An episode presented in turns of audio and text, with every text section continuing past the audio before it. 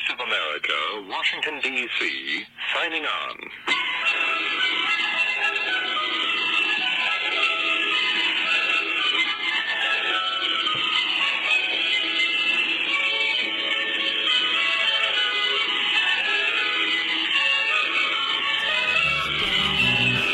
when the senses howl.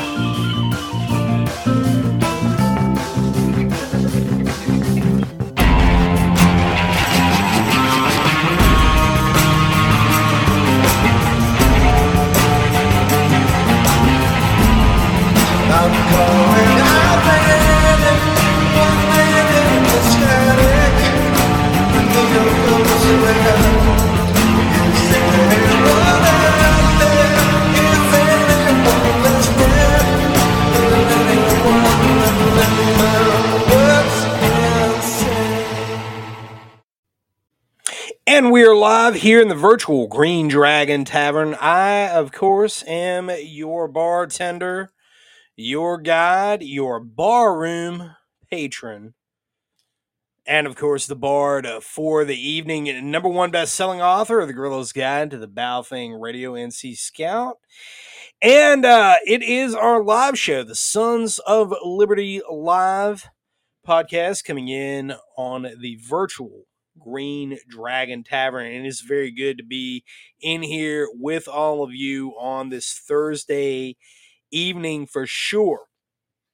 And uh, did a podcast earlier today breaking down uh, a very, very precarious situation that is happening on our southern border right now. um, in case anybody wasn't aware, didn't didn't listen to that episode, and and uh, hasn't been listening to it, which is pretty crazy because it's it had a lot of downloads in a short amount of time today. Uh, but in case you haven't listened to that, in a, uh quick rundown of of what has transpired. So Mexican TV, a Mexican news channel, has footage of an AT4 that was being carried by uh, a Gulf cartel trigger puller. Okay. Um, there was a lot of consternation, hand wringing, what have you, that was occurring online about that. A lot of back and forth. I even got a uh, a a very interesting name that was called that was bestowed upon me earlier today. One that I haven't heard before. Definitely not creative because leftists are not creative. They're devoid of of uh, the ability to think creatively. Generally speaking, everything's just a rehash of something else. But uh, I got called Nathan Bedford Putin. Uh, to uh, wow, that was that was impressive. And so, what I will say is uh, to that person, which I'm not going to give you any free airtime uh, for your your Twitter handle. But what I will say is this, uh, and I'm grinning from ear to ear. That's number one best-selling author, Nathan Bedford Putin. You motherfucker. Uh, so with with your account handle saying, um, your your description in there saying you can't wait for demographic change, leave, go somewhere else. Uh, go if you you know read the room, go somewhere else. It's that simple. But uh, anyhow, anyhow, something that that I talked about earlier today in the podcast, and something we're going to be diving into tonight, and uh, a very brief conversation I had with some uh, friends of mine is this very interesting uh, quote unquote OSINT community that is out there, the open source intelligence open source intelligence because you know everything everything is intel these days right? I've i've written a number of pieces about this over the years. It was one of the things that uh really has has bothered me quite a bit over the years is is how poorly the intel label gets thrown about um you know and and really our own intelligence community is very much the culprit of a lot of this stuff. And this is one of the things that, that we're going to be talking about tonight. And I'm going to be talking about it again with some special guests that are coming up next week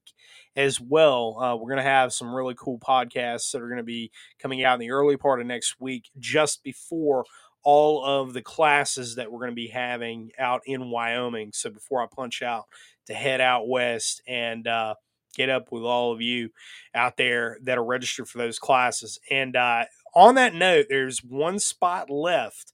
One, one spot left for the RTO course series in Wyoming. One.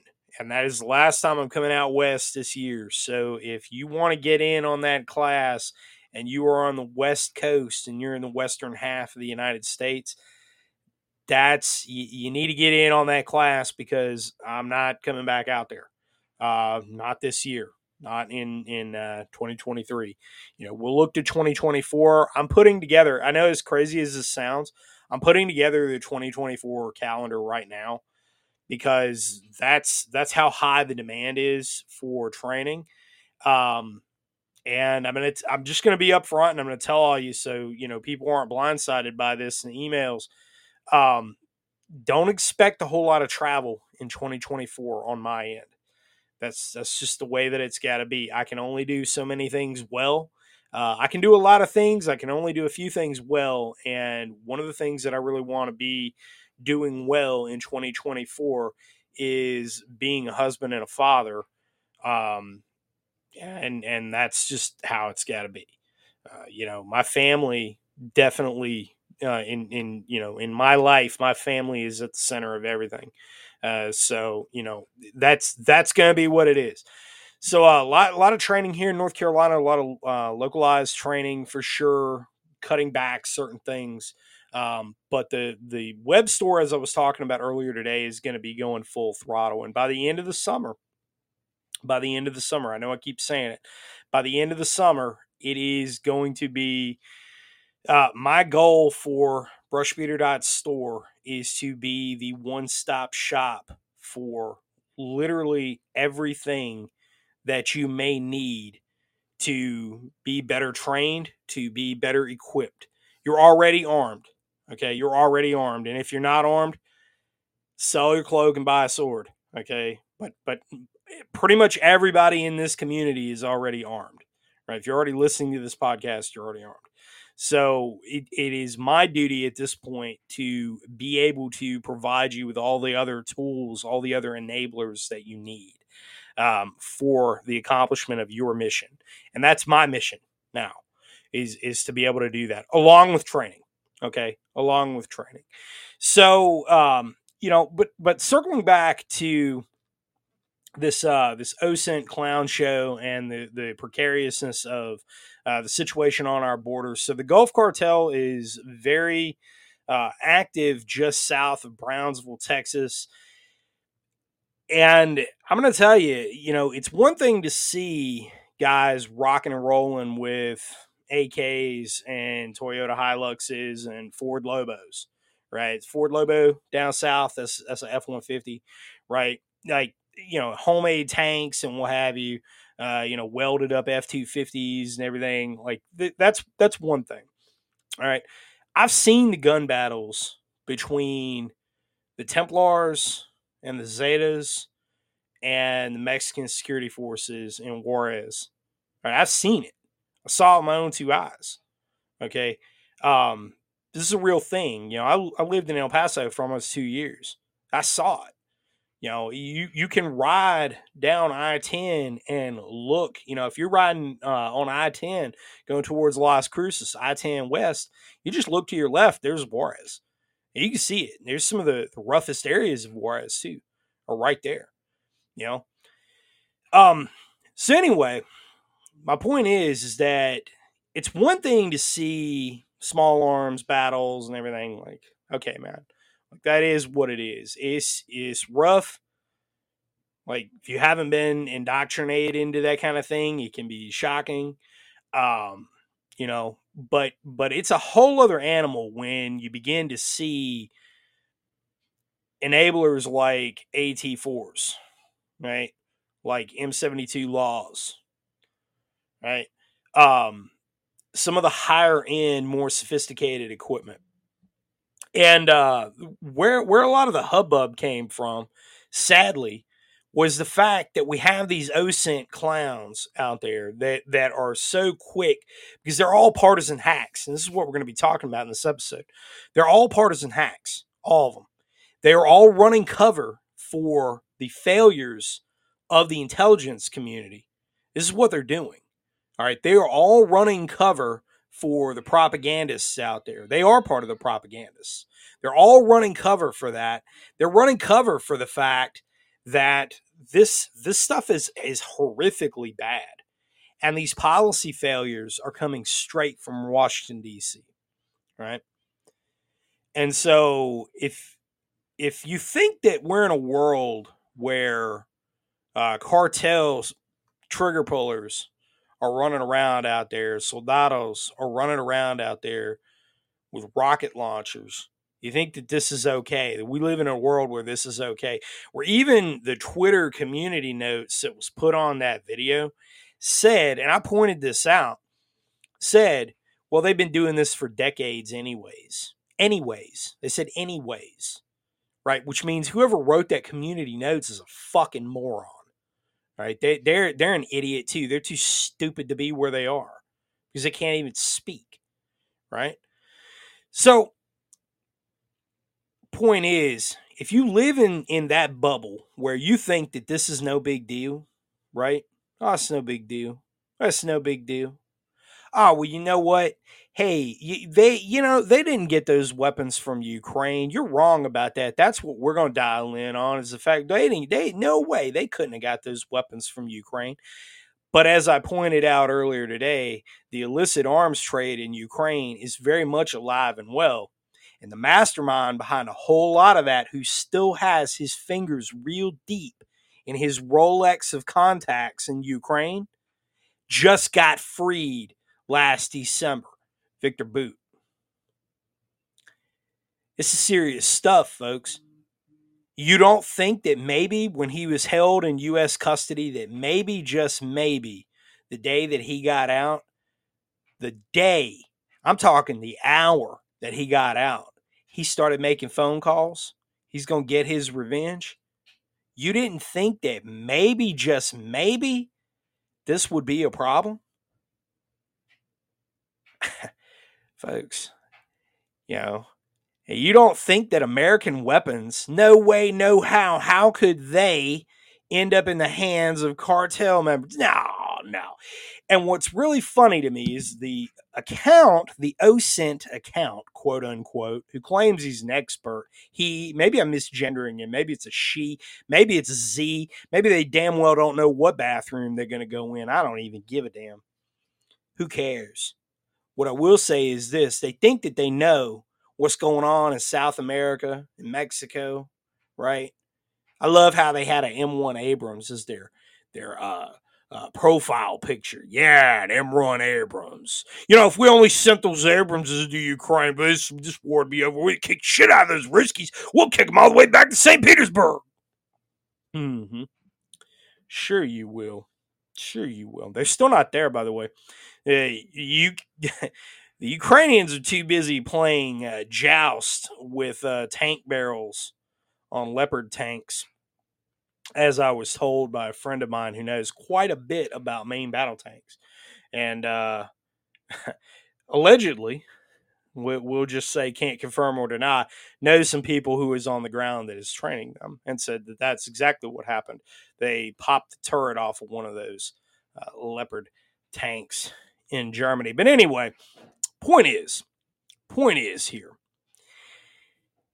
is that what they dialed in on was the fact that it was being claimed that maybe just maybe there's a chance these weapons came from Ukraine and that they're being used to arm the cartels, which is an indisputable fact.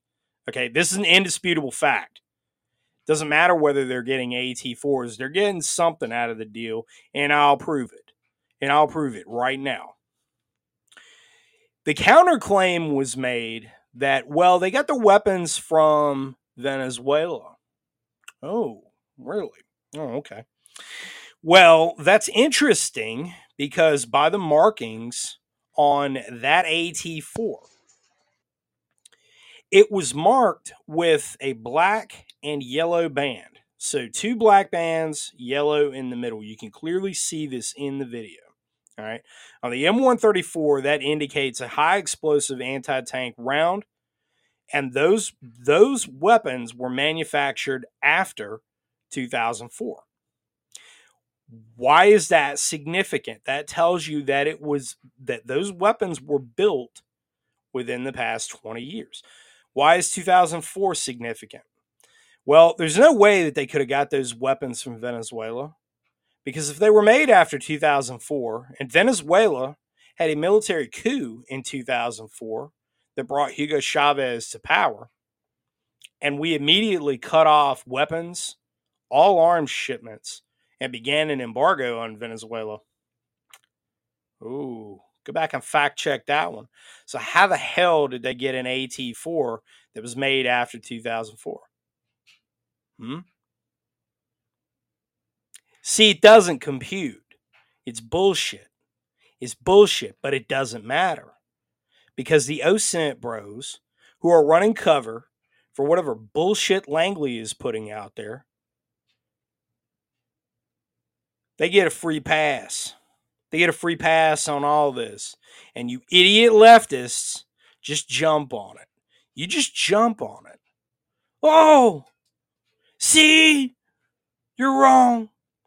Ignoring the very real reality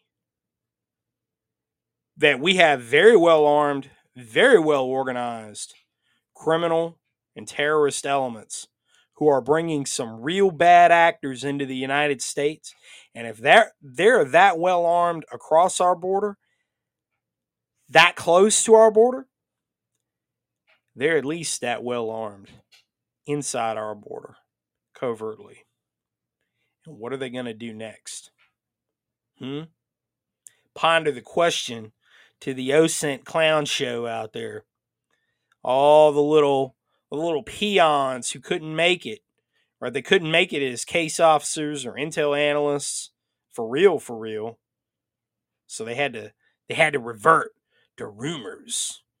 And they have to do it another way. Man, I'm a partisan hack. Yeah. Yeah, right. Or what's worse, what's worse, in the case of Bellingcat, uh, they they literally are partisan hacks, but they just can't really. They they can they can say that they're on the civilian side, uh, so that they they skirt the laws of Title Fifty, right? Yeah. Anyway, I am joined by my esteemed guest. First on the list, the man, the myth, the legend, the author of the best-selling Tactical Wisdom series, and bodyguard extraordinaire to uh, a, a, number of conservative celebrities. And you have got some crazy feedback going on, brother. Yeah, I, I don't know what that was, but is it gone now? Not yet. Hmm. Oh, I know what it was. Disregard. We're good now. Um, yeah, there's some crazy things going on, and you know what? One person, you do a job for one person, and they tell somebody else, and that person calls you, and then they tell someone else, and you know it's it's good for business, but there's a lot of wackos out there that are just making my job uh, one easy and two profitable. So, hey, why not? I love I love how uh, in a in a conversation you were like, "Oh, gotta go." Yeah, yeah. Someone just showed up where he's not supposed to. Yeah. Uh, but you know what's funny is is is is bullies uh, bullies and stalkers. I mean, I'll tell you what. The minute you push back on them, they crumble. Right? They expect to be able to make people fearful of them, and the minute somebody bigger and badder shows up, and, and I'm not saying I'm bigger and badder, but but I kind of am. Uh, you know, they suddenly crumble and their tune changes. So it's just interesting. People are funny. They are. They are. They typically stalkers definitely uh, they tend to quit stalking people once it's like, hey, this is real, and stop doing that. You know, they, they tend to not want to stalk, not no more you know? Yeah. Hey, you know, the things you were about to say you were going to do to someone else, they're about to happen to you. How you feel? Uh, maybe I could just go home. Yeah, maybe you probably should. And they stalkers stalkers are i had one believe it or not i had one. I had one once upon a time. He was uh he he he was he was a special case man.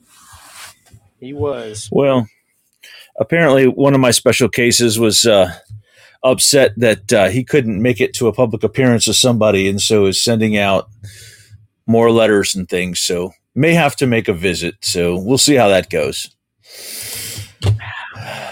sending out letters who does that in 2023 who does that like did he did he at least make it like cool where you like you cut the letters out of the magazine No. and, no. And what, what's ironic is people don't realize that that I can identify your printer from the letters you send, and that's yes. that, that's not good for you, right? No. And uh, so this one particular guy hadn't crossed a line until this week when he sent. He actually sent this one via email, so he made it a federal crime uh, at the same time. So uh, yeah, I- I'm going to give him the one. You know, like I told you last night, I'm going to give them the one. You and I can work this out together, or I'll just haul you down to the courthouse, one or the other. So we'll figure it out. It's mm, mm, that's all I can do is give it a mm, mm, shake my head slowly like man Well, the problem with it is, is, is I, I, I'm always about, hey, we just gonna, we're just going to take this to the tenth level, but I also have to worry about the client and their exposure, and you know, when, once you start a court proceeding, the names come out. So Yeah, I mean, it- with lawsuits, there's a way to there's a way to obscure that, but with with uh, with with criminal cases, nah, it's gonna come out. So yeah, especially with a dude sending, you know, threatening emails, that's not gonna, yeah, that's not gonna stay under wraps. So But I mean, with famous people though, whenever you're dealing with with anybody whose name is out there, you know, our, ourselves included in that, we've had private conversations about it. But um, you you have to expect it. You know, I, I was telling somebody earlier today in a conversation we were talking about, you know, this, this person's in the process of publishing a book, and and you know, we were talking about some stuff, and I said. Um, he, he was asking about potential pitfalls of things. I was just like, look, man, one of the things I've learned the hard way is um, definitely expect if if you gain any kind of traction, and I think that his book definitely will. Um, you gain any kind of traction in sales, expect to get ripped off, man. It's it's like that's going to happen, and and you know the the more you're out in the limelight, expect people to to you know it, it expect people to just be very interested in you um you know it, it's it is what it is man so uh you know like tucker carlson melting off to maine for a little while you know low population density kind of cold all year up there. Uh, that's good stuff. Anyway moving down the list johnny paratrooper Hey, buddy. The uh, what's up man? You sound exhausted. Uh, you know, man, I've been going at it for about three and a half months, pretty hard, and um, I Yeah, you I got I actually have three weekends in a row. Uh, the boss hooked me up with three three day weekends in a row, and um, gonna make sure I'm like in the air conditioning and all that stuff. um, for the next couple of weeks. It it was it was we've been going at it, buddy. The I sent you some pictures of the heavy equipment. We I mean we were we were running the biggest stuff you can get down the road. You know what I'm saying? Like without special permits. Um, it was a lot of work. The it was a lot of fun though. I learned a lot. It was fast paced. It was really exciting. The last couple of weeks been a little slow, but um, it was a lot of fun. Uh, Dolio, that's cool. You do security, buddy. The um, great stories. I used to. I, I actually did eh, like uh, not executive security in DC as as terms of like the president, but I worked for a high profile uh, organization as well that uh, people would go on television and stuff, and then next thing you know, I'm sorting through like 300 death threats. And it's like Jesus, dude. Like, don't you understand what you just like? The First Amendment is not a free for all, dude.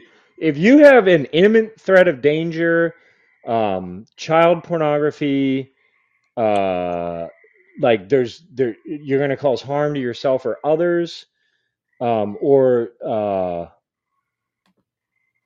one other. There's there's another one. Um, yeah, you definitely can't threaten people though. So like I used to like tell people they were gonna uh, like I when I worked at a bar, which was a lot more fun than working in DC for some law firm. I've talked about it before, but like you know, you ask people to not throw like like not like uh on like a big thing to do on New Year's is to buy like a bottle of champagne and just spray it all over people. Well, it's like you can't do that. Like they didn't, you know, you can't like ruin people's clothes and stuff like that. Like they spent good money to go out, like, and then you just ruin their night by covering them with champagne and they didn't even ask for it. So I used to be like, you know, I'd, I'd have to like kick people out and stuff, and they'd be like, dude, you know, I was just having a good time, man. You can't put your hands on me. That's assault. And it's like, no, actually, you can't just like crack a bottle of champagne and spray it all over somebody. Like that, that could be assault. Because like the kids, what they do, what these these kids are smart. They're real assholes to each other. They would like if you didn't like some people, you would like accidentally just spill a drink all over them. And then when I got to throw you out, it's oh I'm innocent. I didn't do anything. And it's like yeah, you just so happen to spill drinks all over your. Well, it's like yeah, you just so happen to spill drinks all over her, your ex girlfriend and her new boyfriend. Like you petty fuck. Do you think I'm retarded? Like uh, you've been coming to this bar for three years. You know, don't fucking lie to me. Like I know you were dating her, and now you're not. Like you got to go. But uh, anyway, yeah, it's it's funny. Um, people really think they can. Uh, like like people think you can square up with a guy and if and uh if you say i'm gonna fucking kill you and then the other guy says i'm gonna fucking kill you the police actually probably aren't gonna arrest you because both of you were threatening each other then you beat the shit out of each other then the cops beat the shit out of you they're gonna take you to the commish Uh, you're gonna sit in jail for 13 14 hours i've done this before they're going to take you to the commish and the commish is going to be like don't fight again next time i see you in here you're you're probably going to jail for like 18 months and it's like, all right, commish, I'll see you later. like, and then they throw you out the door the side of the building at like four in the morning. But the um or one in the afternoon, depending on the day. Hopefully you get arrested on a Friday though. Because if you get arrested on a Saturday, you're definitely sitting there till Monday. But um yeah, if you're gonna get rowdy, get rowdy on a Thursday or a Friday. You could probably be out by Friday by maybe Saturday morning if they're working a long one. But um maybe, depending on the day. Uh, but yeah, if you know, funny stuff, man, funny stuff. Yeah, you can't go around threatening people. Uh, so the rocket launcher thing, though, that's interesting because, um, I mean, obviously we've been tossing a lot of equipment around over the years, and there's been uh, multiple, multiple, um, you know, regime changes, and a lot of countries, they, you know, like Venezuela, I'm sure was buying some AT4s and some RPGs and stuff like that. They were buying all kinds of stuff, right? They're, you know, they buy a little bit of everything because, like, what these countries do is they, uh, especially the shitty countries of dubious moral and ethical character, they, um, they'll buy or buy or sell to anybody for for any. They just got money to throw around, so it's like a diplomacy thing. And guns sell, you know, like just like we sell guns all day or buy and sell guns all day long, you know Yeah. the other bad guy the bad guys like their guns as much as we do you know it's like it's not like it's not like we have the like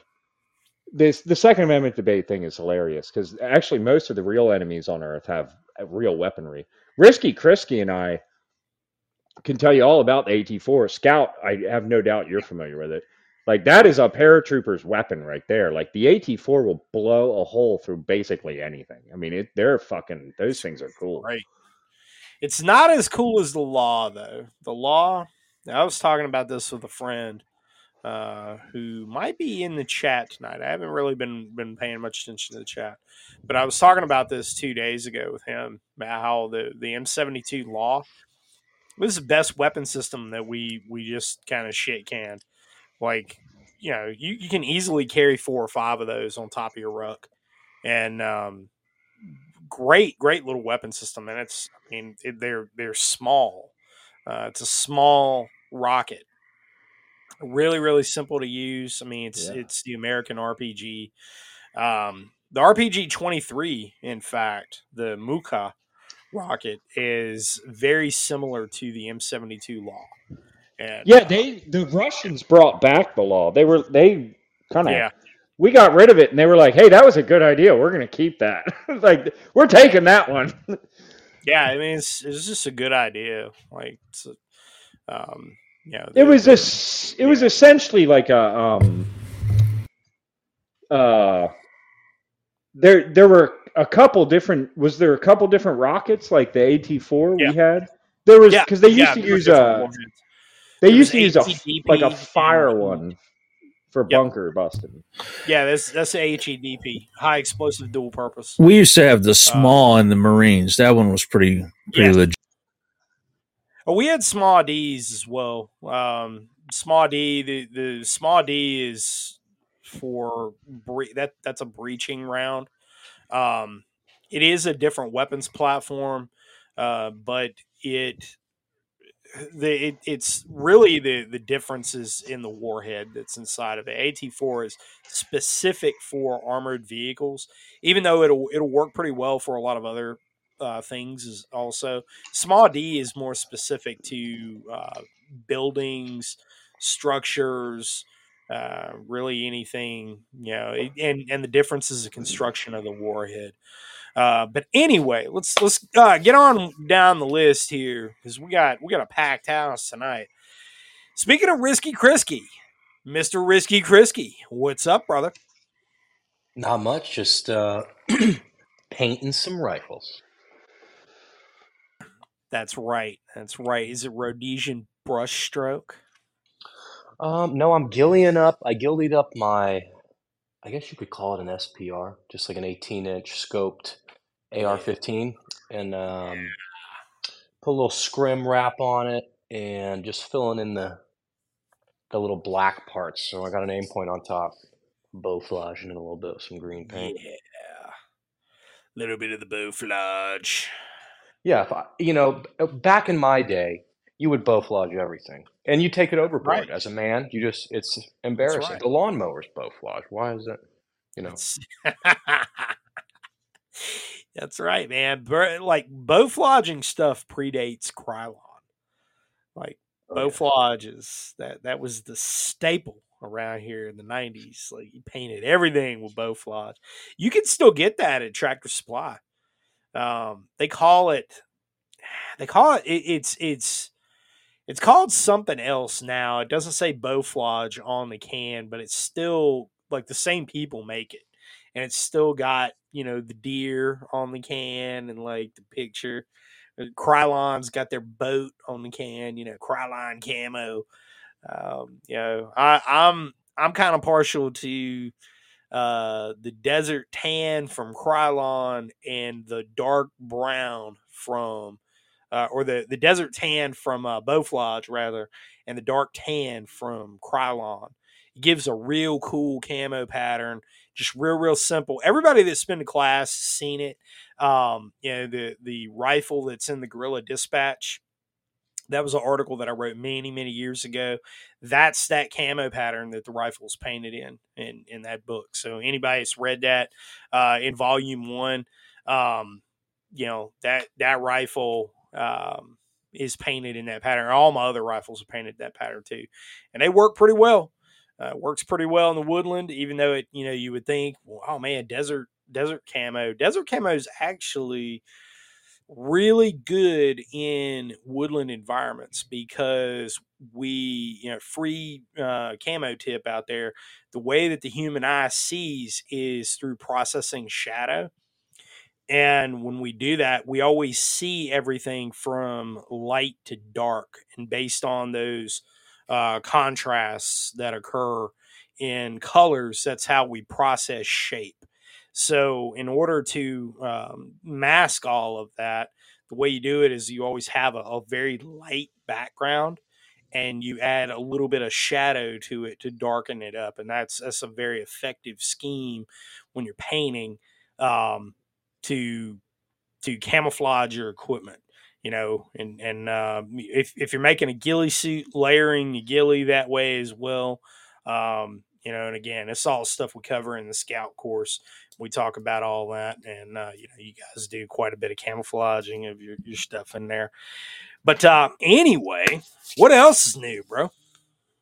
Uh, just uh, working on the YouTube stuff. Got a potentially a few big things in the works. I am not at liberty to talk about right now due to Ooh, NDAs, but we've got um, hopefully a few big, big time moves coming. So nice, yes, yes. nice. I also got to get out to your um, scout course too. I got to use this rifle out there. Yes, it's an open invitation, brother. Open invitation. Everybody else in here in the room has has been up to the place except for you. So you know, It's unacceptable too. I'm probably the closest one. It's- yes, you are. You are, in fact, you are uh, by by quite a bit. Yeah, man. Let's. Uh, I got to change that. Let's get up very soon. Like, let's uh, let's talk offline and figure something out. yeah. Grab Well, we, we need to because there's a few other things that I was gonna was gonna run by you. Uh, dealing with the store, that I've got some I got some products I want to introduce you to that Yeah. I can't necessarily talk about yet in public. But Cool uh, I think that that everybody in here, everybody listening to this, is going to be real excited. I know some of y'all are probably like, "Man, quit, quit telling us, quit telling us by the end of the summer, man." Like, dude, bro, I totally get it, and like, I I am that excited about the products that that I know are coming down the pipe, um, that that are going to be coming out. So, um, you know, it, it's it, it is a staggered release. When when I get back from Wyoming, I'm just saying, when when I get back from Wyoming, I'm gonna be headed out there, and I'll be out there until mid June. Um, when I am back from the classes in Wyoming, there's gonna be like it's it's gonna it's gonna be crazy. Like that whole the the whole um rolling from mid June to all the way into mid August is just gonna be like it's gonna be like bam bam bam like so much stuff is gonna be happening in that that very short amount of time. Um and uh, it's it's really going to be doing doing some special stuff for the community. I think, uh, I think so. You know, I'm just saying. Uh, open country in the comments. I want to field this one real quick. Any chance of shipping to Canuckstan soon? Uh maybe, maybe. There, there's there's going to be some of the things that I'm talking about um, that that I'm going to be offering in the store. There's no way that I can ship it to Canada. Uh, some of the equipment there there is absolutely no way that I can ship to Canada. You know, field manuals and stuff, mm, maybe. Uh maybe. We the you know books and things we'll, we'll probably be able to do that. Uh but some of the equipment that that i'm going to be offering no. That's it's no it's not happening. And and to be fair um you know I, i'm just saying uh for our international listeners out there because we do have a pretty big following in australia so uh, shout out to australians um and, and several countries in Europe as well that, that listen to this podcast. Um, they, they look, uh, international shipping is, is kind of dicey a lot of times. And that's just not something I'm going to open myself up to. Um, I'm just not doing it. So, you know, it, it's some of like several of the products that, that I'm going to be offering are ITAR restricted anyway. Uh, hint, hint. And I, I'm just not doing it. So field manuals, maybe. Uh, we'll you know we'll get there, but I'm telling you, like there there is some things, um, there's some things I'm I'm just sidestepping altogether because it, it opens Pandora's box for all sorts of second and third order effects of problems that, that I'm just not doing.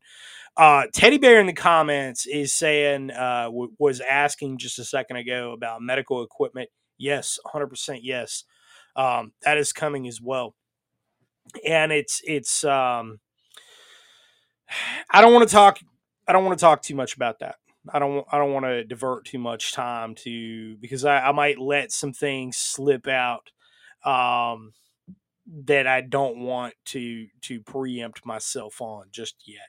Uh, so anyway, working our way down the line here, Madman Actual, what's up, brother? Good evening, gentlemen.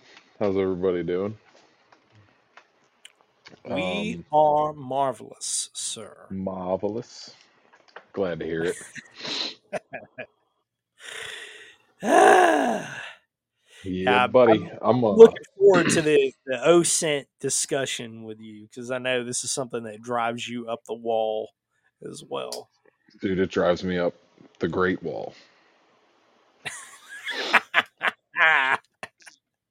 But it's all right. I'll I'll wait. I'll hold my tongue until it's my turn. Yeah. I'm I'm ironing stuff out for the class.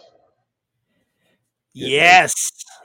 Tactical Yeah. signals exploitation coming up in August. Mm-hmm. It's gonna be a good time. For Faux sure. show. Faux show. Yeah, it's like, you know, when you're like kind of like listing out the blocks of instruction, you kind of like kill yourself because you're just like, man, no, I should do that first. No, I should do this first. Especially with what I'm teaching. It's like, man, you don't really know what to teach first because it all works together in one big giant circle. Right. And there's no like Right. great starting point, but there's like better starting points. And so I get it. Well, and it it's tough, man, because when you come to from the instructor side of the house, when you're coming into a class where it's always a mixed bag, you don't know. You got one guy sitting in the corner that might be a friggin', you know, 20 year SIGINT dude who like has done everything there is to do in that world as an electrical engineer and everything. And then, you know, like the other side of the classroom, you got a guy who is like, Hey, I bought a Baofeng yesterday and that's it. like that's all I know. Yeah. And you you know, you you have to teach both of those guys Yeah. you know and, and man that's uh if for anybody listening um that, that's like kind of wanting to get their feet wet in the, the instructor side of the house and you know doing these things um man it it's um it that it's very intimidating like i always tell people after Stressful. an rto course yeah dude it, it's it's extremely stressful like I'll, I'll tell people there's always that one guy that I'll have in class that like I wonder if I can teach them anything. Like they're there and I appreciate that they're there, but I wonder if I could teach them anything because they already like they already know what they're doing. You know? Yeah. And it's like, man, dude, am I gonna Really, like the only thing you can teach them is like from story time, you know, like give them some like tips and tricks on lessons learned Yeah. that they otherwise wouldn't have learned.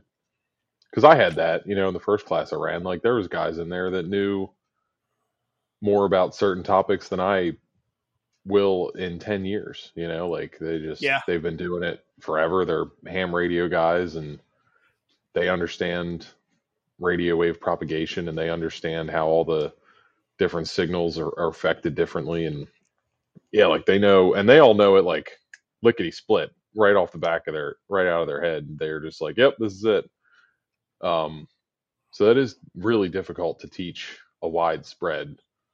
Um, luckily, I have a little bit of knowledge that like is a very niche community.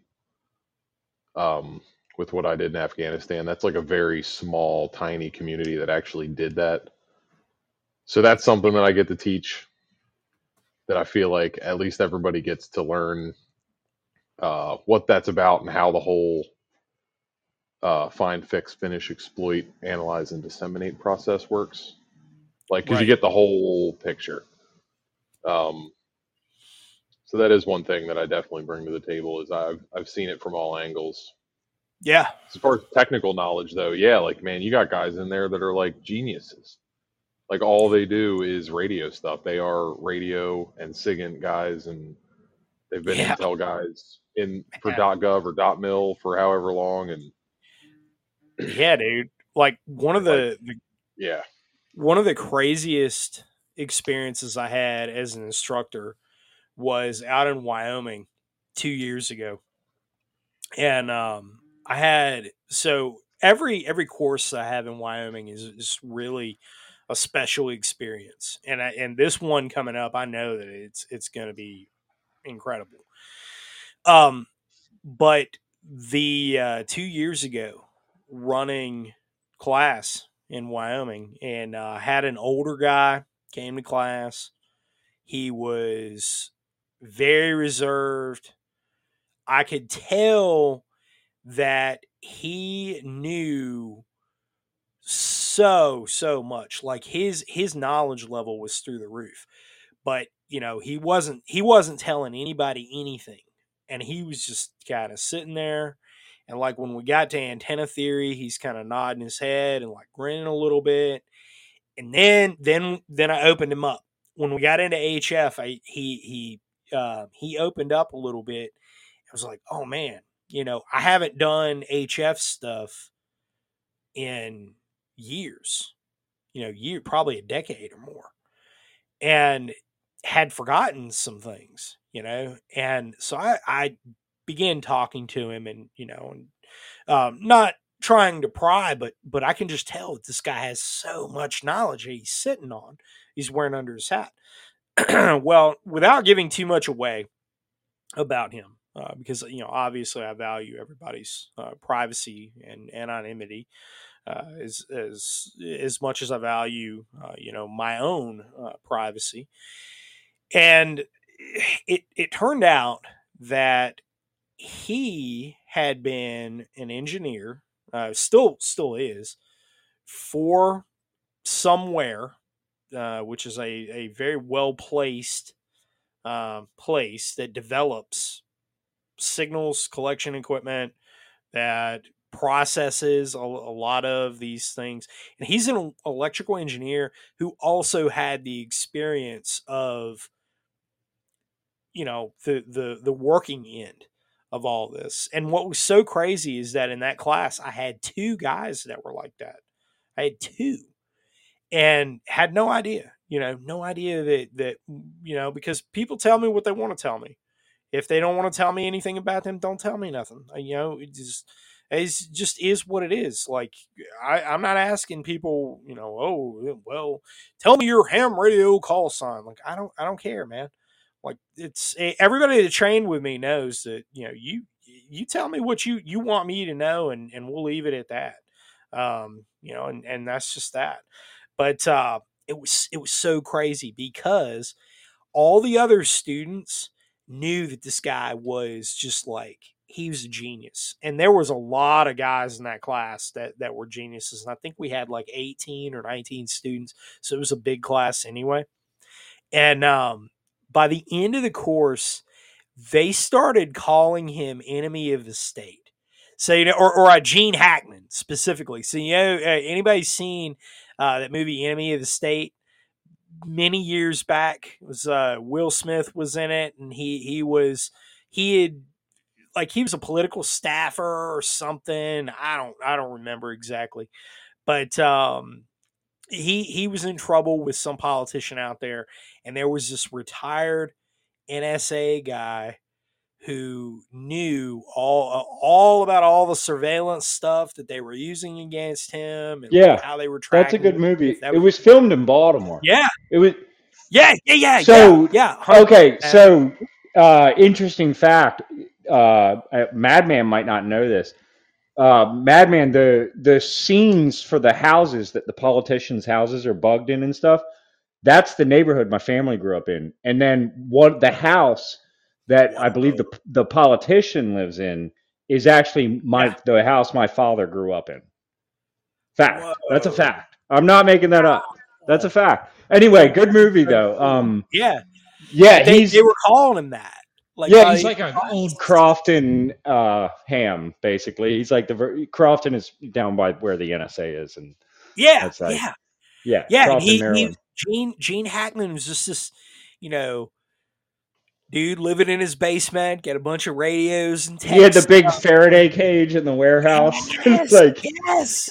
And it was just like, oh man, that's him. Like, and, and it just, it was just like, that's you, dude.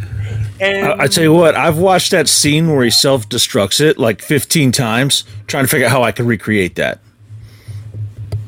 Uh, well, the the uh, special effects engineers use um, powdered uh, cornstarch that they blow into the air with high pressured air and then light it on fire with flares.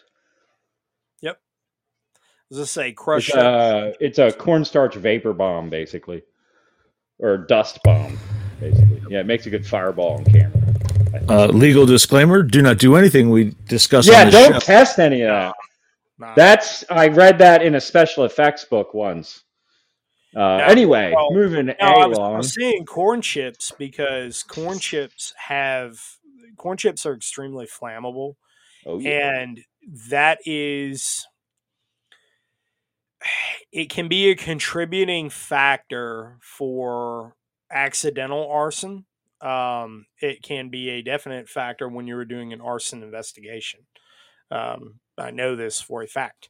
So you know it, it's corn, corn, corn oil. Uh, is pretty pretty dangerous stuff. Like cornmeal is pretty dangerous stuff. Um, anyway, you know, talking about dangerous stuff. Let's let's let's move on down the line. Patriot man. Patriot. Man. What's up, man? What up, man? Not much, man. Sorry, I was a little bit late. I was uh, finishing up at the gym. Um, had a nice little leg workout today. So, uh, so yeah, man. I mean, how, how's everything going on your end? It's going, dude. It is going. Well, I wanted to touch on something that, that Madman was saying when you were saying, but from a flip side. So when I first came to classes, you know, I think a lot of people are sometimes, you know, just like as sometimes you guys are sitting there going, you have all these motherfuckers who are know their shit, but they're still sitting in class, and you're just kind of like, whoa, like I got to deal with this as an instructor. Sometimes it's intimidating as a participant particularly me, I'm civilian Joe Schmo. I think uh, I, I am, in fact, the only civilian on, out of the six of us. So you go into one of these classes and like you're like seeing, oh, I did this, I did that, this was my MOS, I did this shit. So for a lot of people, particularly your Joe Schmo civilian people who want to take training, it can be intimidating because you feel like you're walking into a room for experts, and and sometimes you are. But the great thing about these classes no matter who's teaching them, you know, in this room is that it's so collaborative and they have knowledge that they're going to share with the class and they don't look down on you just because I'm Mr. Suburban dude and I'm going to take training. So I think that's something that I wanted to highlight because you brought it up from the trainer aspect. It can be intimidating from the class participant. You might be sitting there looking at the scout course or looking at uh, tactical exploitation or any of these classes, right? And being like, well, nah, I don't I don't really know anything. There's gonna be guys there who know more than me. I don't want to look stupid. I don't want to ask questions. And like I just wanted to make a note in my little intro here to like just fuck that. Like come to class. I've I've never had a bad experience outside of like one or two people, and I've been to and Scout can attest, there's a lot of fucking classes, like over two dozen or close to three dozen at this point, probably. Um, yeah. and only one or two individuals have ever been like that. So if you're intimidated as to go into training because you think you're going to be the dumbest person in the room, I've been the dumbest person in the room several Patriot times. And those are the classes I get the most out of. buddy, don't beat yourself up because you're better trained and more knowledgeable and more dangerous than almost any National Guard soldier I served with. well, thank uh, I, I appreciate that. It- dude, uh, yeah, I mean, your mind is your primary weapon, buddy.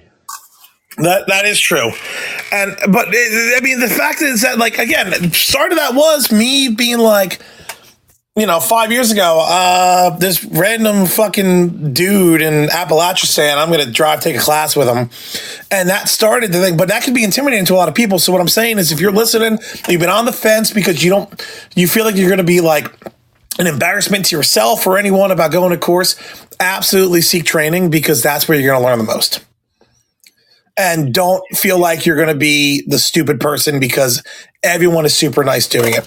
That was just something as you guys were talking that was that was um rattling around in my brain as I was listening. So I wanted to make sure people understood that. Um, anyways, off my soapbox. Now, other than that, man, uh, yeah, doing good here. Um, there's going to be a couple good gear reviews coming down the line from AP. Um, we got reached out to by uh, a couple companies, one of which um, was Mira Safety, who does a lot of CBRN stuff. Um, we got some stuff inbound that um, is going to be, uh, I think, interesting. A lot of you are going to be interested in, so keep your eyes peeled for that. But uh, yeah, other than that, I mean, everything's going good here, and I, let's talk about them. Uh, oh, I will say this: I learned something when I was reading the, the, you know, we're talking about the cartels tonight and the rockets and everything, the AT4s. I learned why it's called the AT4. And anyone who appreciates dad jokes will appreciate this. Apparently, it is an 84 millimeter projectile. So, as a joke, they named it the AT4 as in 84. Now, I told that to my better half and she rolled her eyes, but I thought that was kind of funny. Ha ha ha ha. Thanks, you fuck. Anyways, back to yeah, yeah, yeah. Um, yeah. Anyway, anyway. Um, yeah.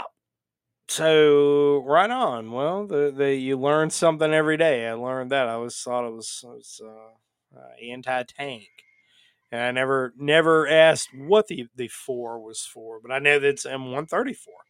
I know that. Uh, so anyway, that, that's really a good segue to getting back into this and um, uh, getting back to the the OSINT clown show and the cartels, how it applies to the cartels, bouncing some of this stuff off you guys. Uh, there is one thing that, that I'm thinking about doing a podcast on, and it may or may not happen. Um, and I may I may just can the whole idea.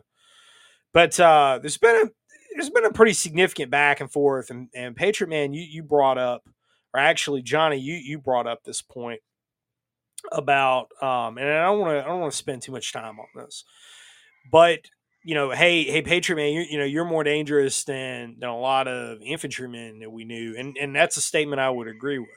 Um, you know, there's been this big back and forth here recently uh, between a, and and it, this this keeps happening right? This argument keeps happening and it's gonna keep happening. It- it's it's like a case of herpes man. It ain't gonna go away. Where you have a lot of the the bro vets who you know i'm not saying anything one way or another right? Because people lump me into that category from time to time. Man it is what it is right? Uh, i think me personally i don't really see myself as as like part of that community. Um you know i'm definitely a, a figment of the patriot community.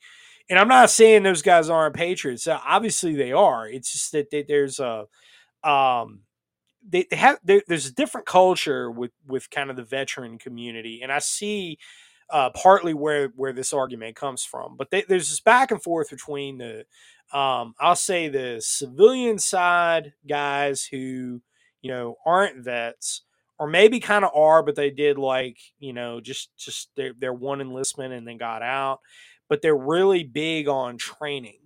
And they you know they're going to a lot of classes they're putting in you know a lot of hours they've been to you know train with you know all all the names all the guys that are out there that are doing classes that, that you've probably ever even heard of um and, and what's cool is is that i get to interact with with that crowd but there, there's this um this back and forth between them and, and it flares up every so often and i always get pulled into these conversations uh, that, that's one of the reasons I left social media for a very long time. Um, and, you know, only recently returned to it in kind of a limited way was because I think that those conversations are really toxic and we just don't need to have them. But it's about like, you know, who's who's more dangerous than who, who's better than who. Like, can you get better training as a civilian? Is it what is it an equivalent to? And it's like, all right, man, like let, let's back up real quick. first things first, like we don't need to have that conversation. Personally, I don't think that we need to have it because it always comes off wrong. No matter who you're talking to, it's always going to come off wrong and you're going to piss somebody off. And I'm just not going to have that conversation. Um, do I think like like what does it take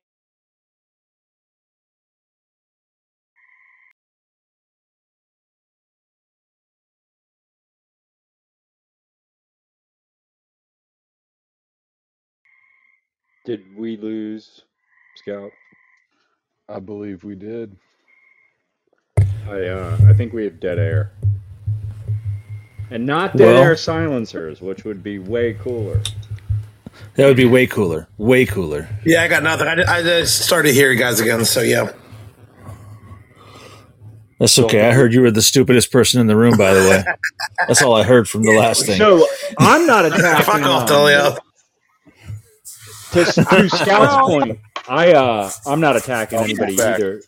Most of the National Guard soldiers I knew were good soldiers, but they Yeah. were not. They were young and they were not very knowledgeable. And your average soldier is a pretty young guy. Um, Yeah, so so that I- that's not a personal attack on soldiers either.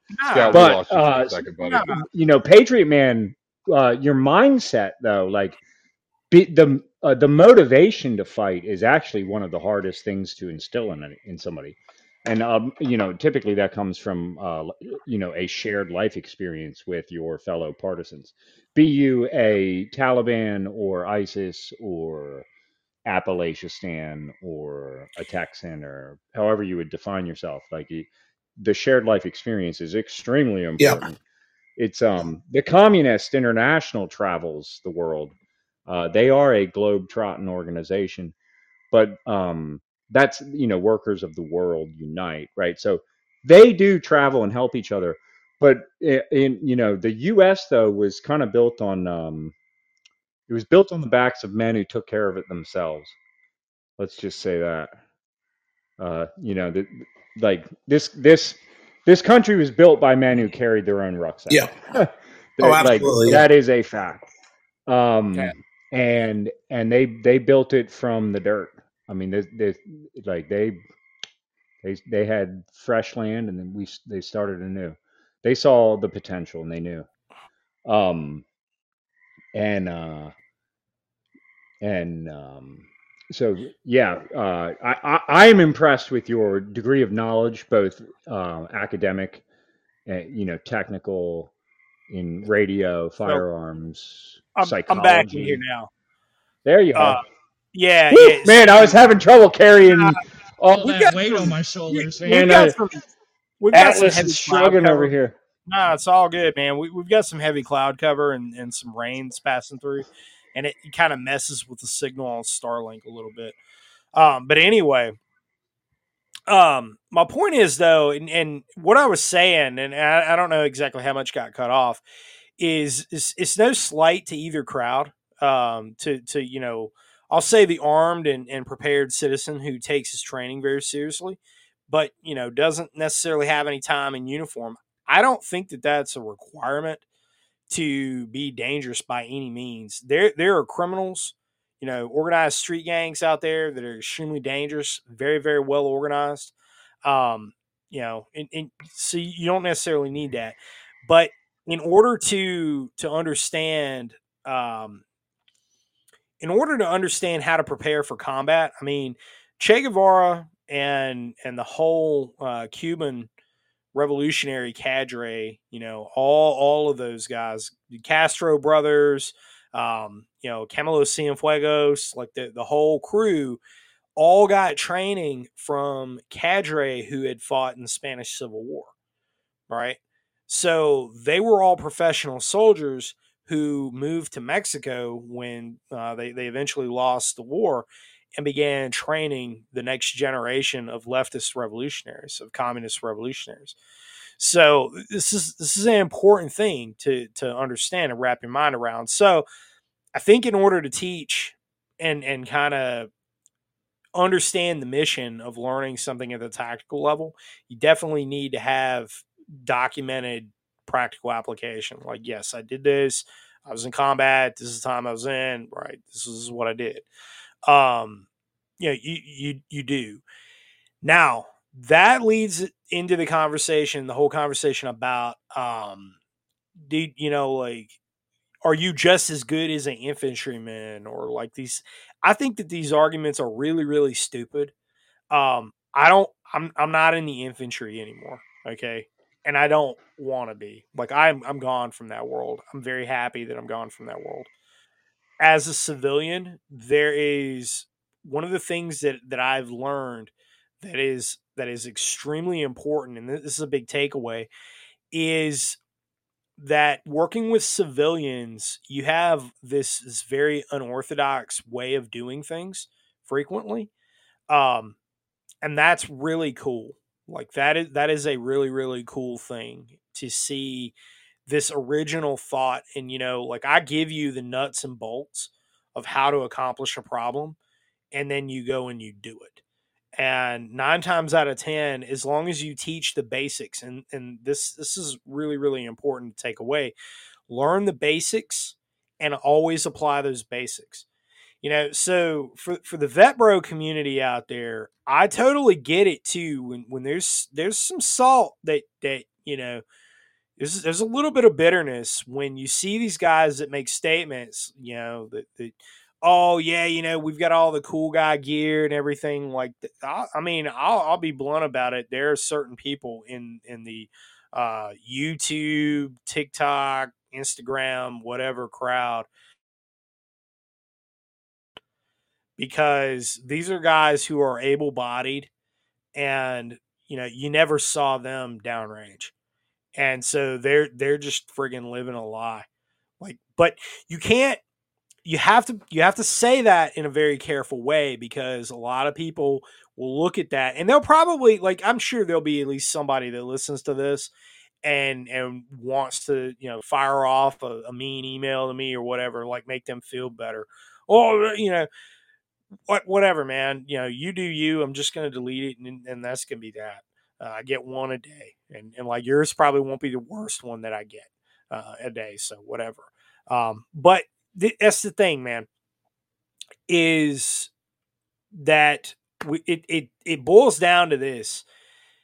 If you're part of the GWOT disgruntled veteran crowd out there, of which I am a proud member, and several of the other guys in this room are as well.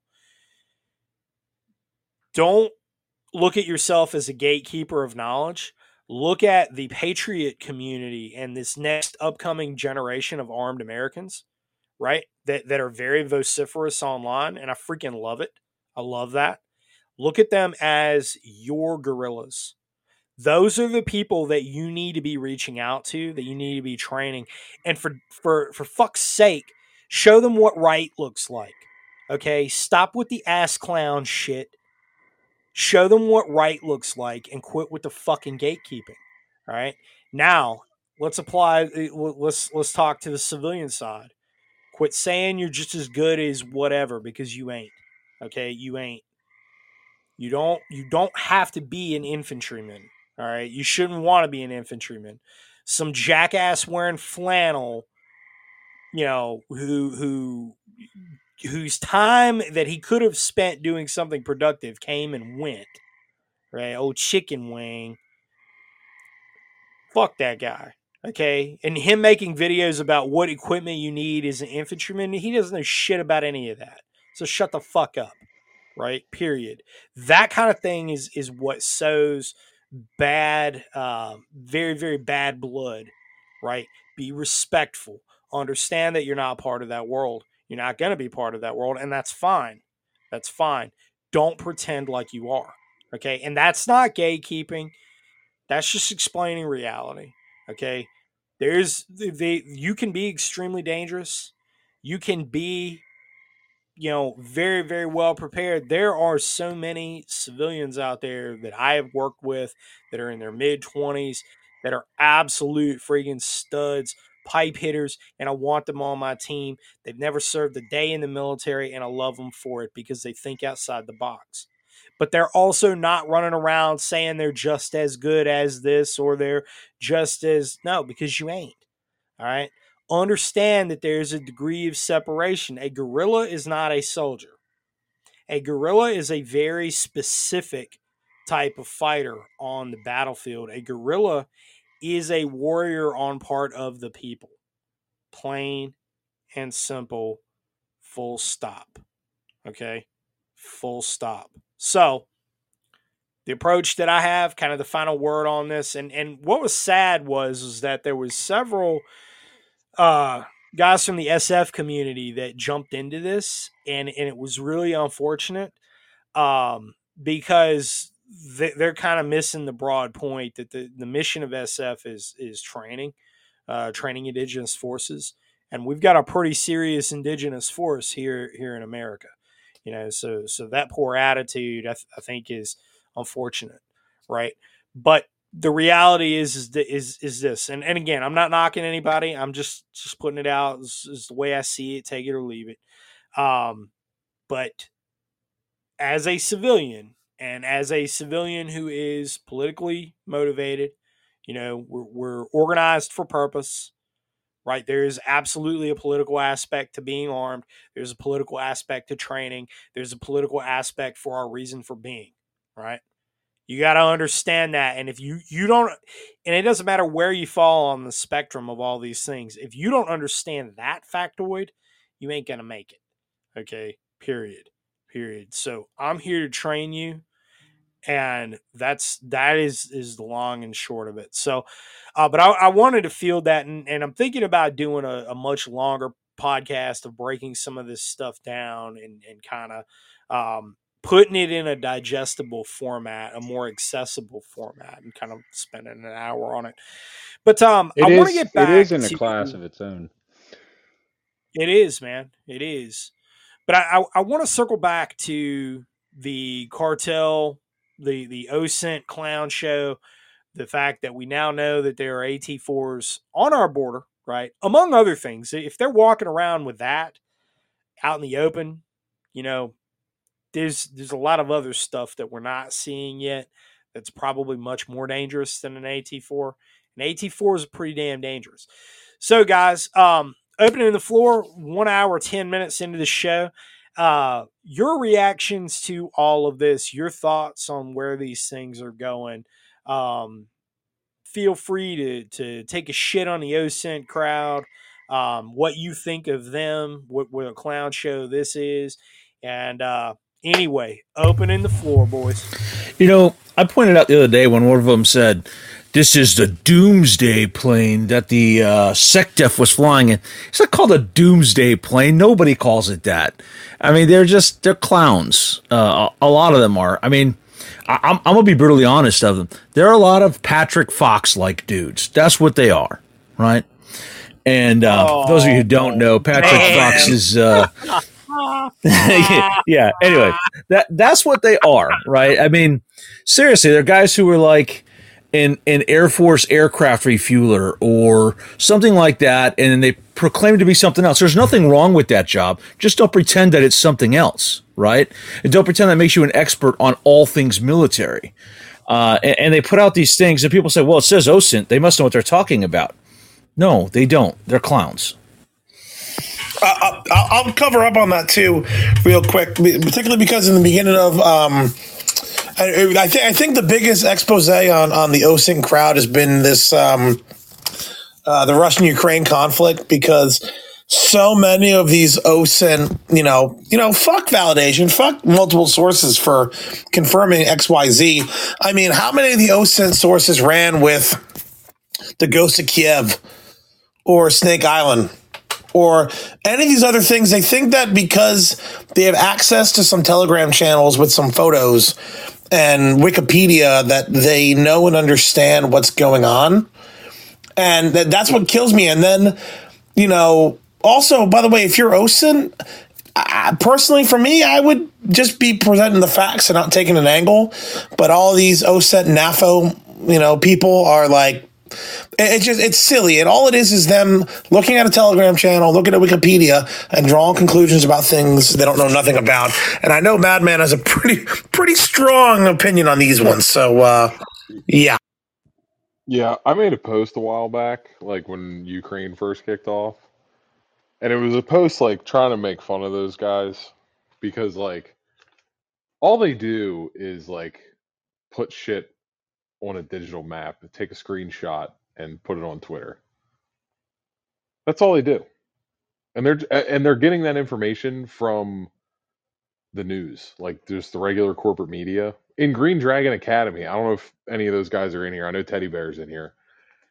But I was like, yeah, you know, this video on Twitter says that this airport was bombed.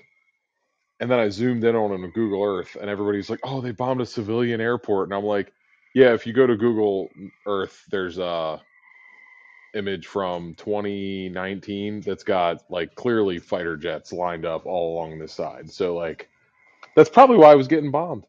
Hmm. But the OSINT guys are like, "Oh no, it's just a civilian airport." It's like, yeah, dude, it, like the rest of the world's not the U.S. Like we, they keep fighter jets at quote civilian airports. It's not the same as the U.S. where you got like your Air National Guard is totally separate from your your normal uh, international or, or regional airports. You know, the most Anyway. annoying thing they do though is They're they just all put up flight radar twenty, ra- flight radar twenty four, and like, look at the number of aircraft that are out there. All these intelligence craft, dude. If those planes are actually doing something spicy, they're not going to be be pinging, right? It's just nonsense. Yeah, we didn't have any beacons going Keep on your when we did radar, near border uh, ops.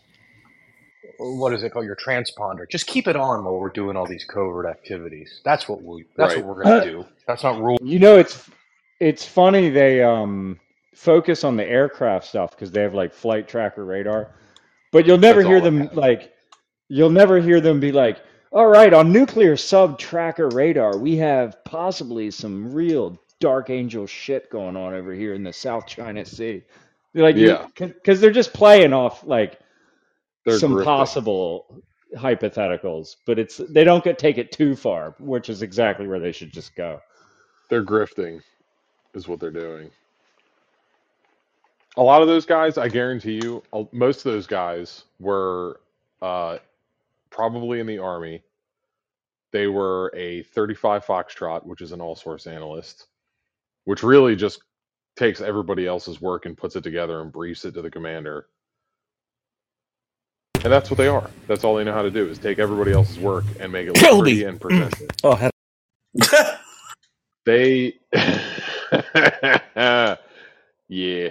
So, yeah, like the OSINT guys, man, they piss me off because they just don't give you anything. I put in the comments earlier. Intelligence, by definition, is actionable information. Like, is it's refined information that becomes actionable intelligence. So, like, open source intelligence is not piggybacking off of a CNN article. You know what I mean? Like that's not not even correct. And on top of that, it's not useful. Like what I I, I don't understand the the what they're trying to put out there. I I don't get it. Well, I do. They're grifting. That's what they're really trying to do. They're doing it for internet clout. Yeah, they're all They want like the likes, they want the working clicks. for Cambridge Analytica, just being an incest institutionalized online influencer inbreeding, dude. It's and like, that's what it is is really their their inf- their online influencers so they're not really giving you any information that you need to know like it, they're just not and so many people get wrapped up into it like my mom even said she's like oh i'm following this guy she's like it's o o osint something and i was like yeah ma like that guy's totally full of shit don't even follow him anymore And she's like, "Are you sure?" I was like, "Yeah, yeah, I'm I'm pretty sure, ma. You can if shit's going down, I'll let you know. Don't worry. You'll be the first one I call." Like it's just they they they have all the follow this account called the Intel Crab, and he's yeah he, yeah. he's got that I'm you like, that motherfucker. mean Russians. Like, yeah, mean ma. Well, you know, you you made an Intel analyst, so you should probably just trust the one that you made uh, instead of following the guy that you don't know. She's since learned better. But yeah, that's the kind of people they're going for is like the people that really don't know any better.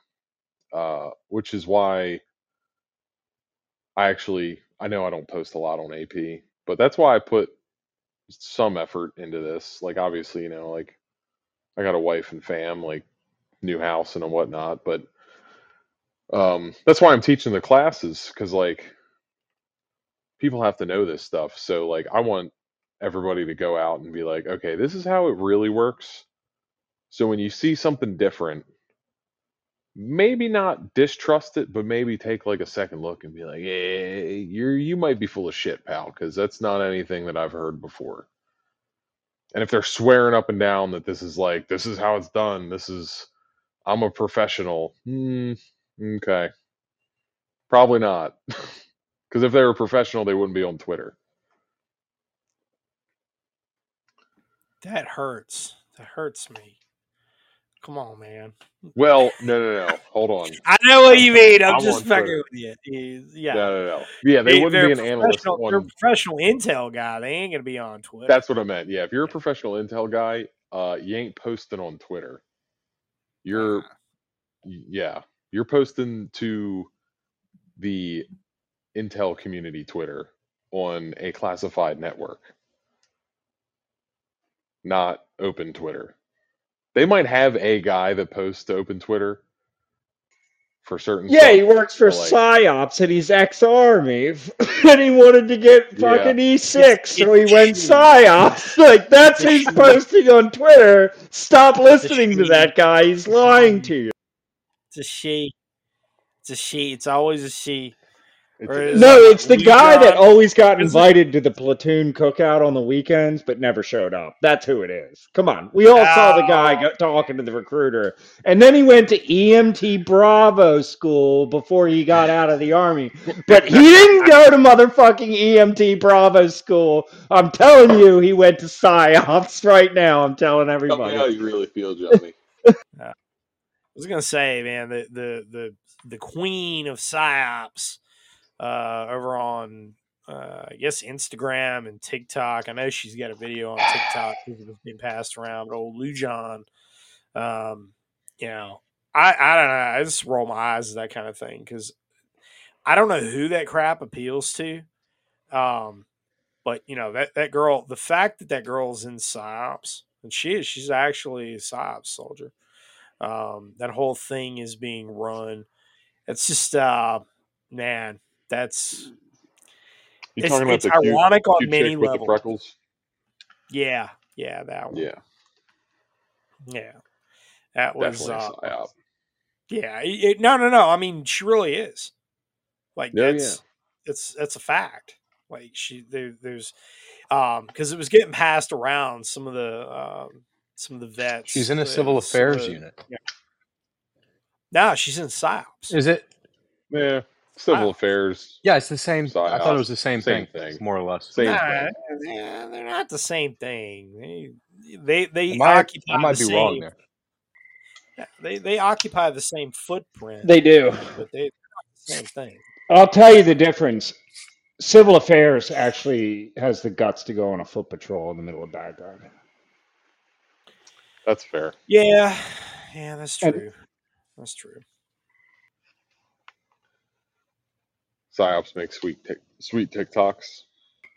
Yeah, well, no, so The, the, In yeah, all, all the things defense, about though, let's get rid of them. Psy, the psyops uh, is also responsible for like the army recruitment ads and stuff. So the, they, Yes. you know, it's not all evil. It's the the same department. It's the, it's you- it's the PAO. Uh, wait, POA? Hold on, I'm having a dyslexic moment. Public Affairs Office. It's Yeah, it's PAO. it's all run through the PAO down the street from Madman and I. It used to be really down the street from where Madman worked, like across the street almost. But um, yeah, it's you know that the you know the president's got a direct line to the army. Like it, you know when they uh yeah, it's all yeah. Anyway, um, yeah, they well, got a was lot that of whole psyop was like to put. They were like, "Hey, we got this girl that nobody can say no to. Let's just put her on the camera and like guaranteed." Nobody's like some guys aren't even gonna watch the whole video. They're gonna be like, "Oh my god, there's girls in the army that look like that. Sign me up." No. You don't you don't want them. You know, Magmatic Yeah, but when joins eight- us. But when you're 18 and you're like, "Oh," you know what I mean? Like, they would have got me to join with that for sure. I'm not not even gonna like try and lie about it. Is- if I saw that girl on TikTok, I was like, man, that's what the army's got hanging around. I'm definitely joining like today. Yeah, where are they hiding the army dance team at? I joined I for mean, less like, than I joined- I didn't even. It didn't even I take joined because I thought I was gonna. I, I thought I was going on uh, the Crusade circa 2010, but that turned out to not be a real thing anymore. So Yeah, I, they had me in the first half. I, I, yeah, they had Madman. you know, all I wanted to do was Crusader shit with my fucking Crusader friends, and you know the Latin American bros. I like that machismo culture, and I wanted to go on a crusade in the Middle East with El Cid, and I wanted to free Valencia, but no, no, you know, damn. Yeah, it's Mm. all right. We'll retake it one day. Yeah, well, to to the next century, we'll just Next, Well, the you next, won't we'll get it. him, and we'll get him. The you will do time. it all over next century. There'll be a, there'll be another, you know, twenty. It, it'll be, you know, there'll be another Dick Cheney and Bush and every. It it'll be glorious. I can't wait. I hope my grandkids sign up. Hopefully, they have a cyborg Well- body for me. I can fight in it. I'm gonna dedicate the rest of my life to making Mecha sure that Madman. there's a fifth Gulf War. Mecha Madman.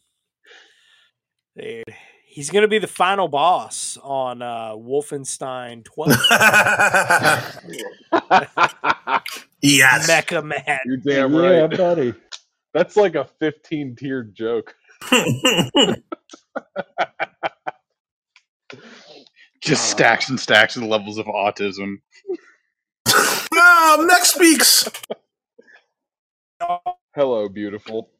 How are you? I'm great. I've missed you guys. It's the same opinion on them. I mean, I think I they're all, voice. you know, they are what they are. But uh, talking about the cartels, so you know, we know the Gulf cartel is well armed now, visibly well armed. We know uh, CJNG is really the the heavy hitter among all of this. Uh, Sinaloa as well, you know, getting towards the west coast. Uh, that's that's kind of their space they occupy. But um, you know, the other thing too is that a lot of folks on the left, a lot of the the people that are that are uh, uh, taking the copium and the hopium out there are very prone to saying, "Well, so what if they're armed? So what if they're got AT4s, right?" Well, first of all, these are the same people that want you disarmed. Okay, so you know we need to point that out. But these are also the criminal, the armed criminal elements that are bringing in and facilitating the human trafficking that's going on into the United States.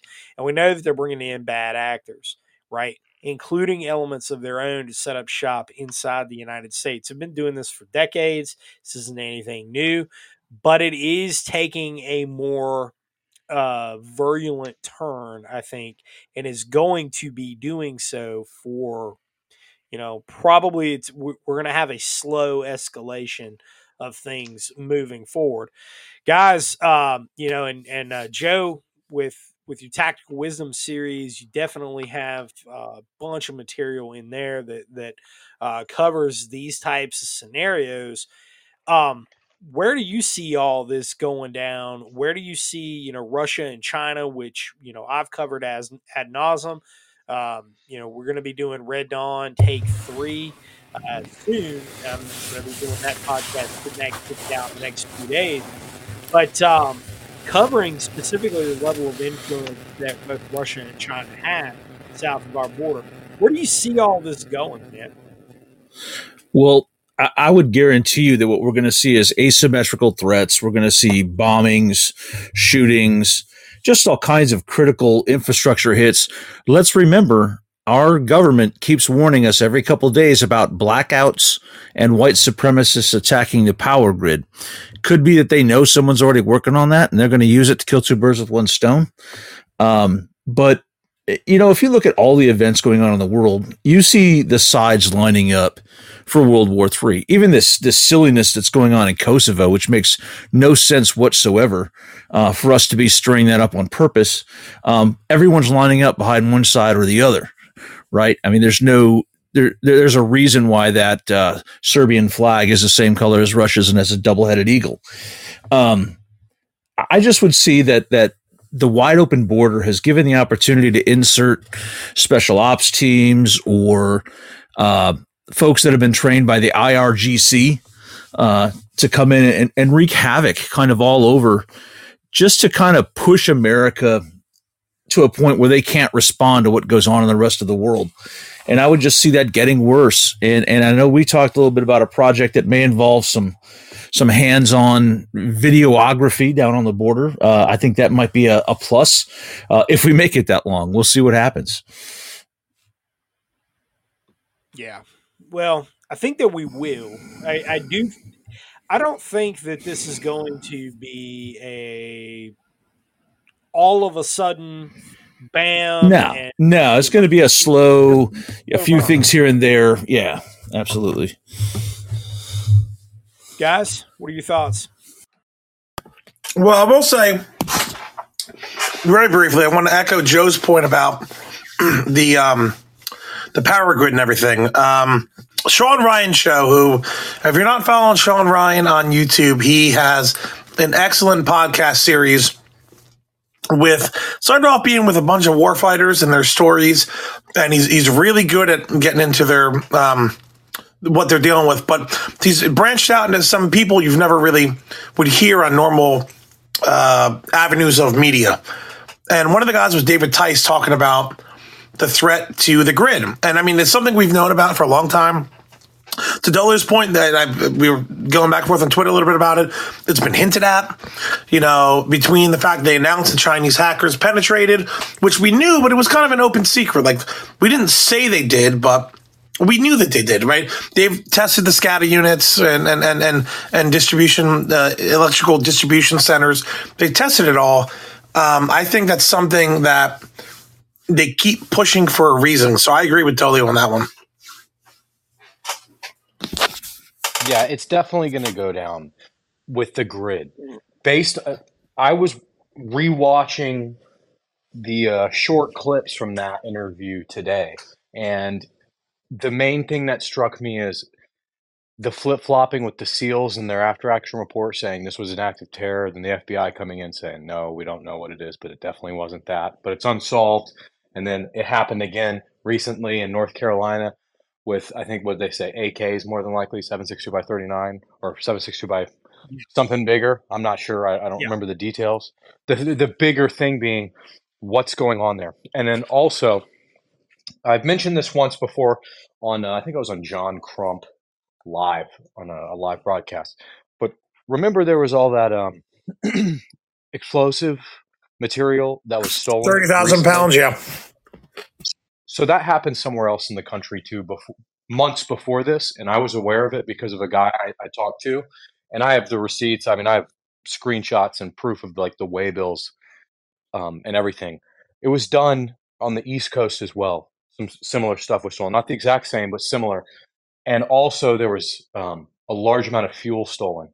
And when I looked it up, simple little grease ball firefighter trick in the ERG, the Emergency Response Guys guidebook, little hazmat book, you can transport that in the diesel fuel. So I would be curious as to what, if any other things have been missing That's fascinating. that are similar in nature, and then just combine that with, yeah, they got AT4s. We've seen videos of these cartels rolling with 50 cals past pulled over cars inside the United States. Something's going to pop off. What, when, how, why? It's anybody's guess, but you can't tell me that this isn't happening. All incredibly at an increasing rate right now, and that it's just going to simmer down, and there's not going to be events that pop off. That it's it's impossible in my mind.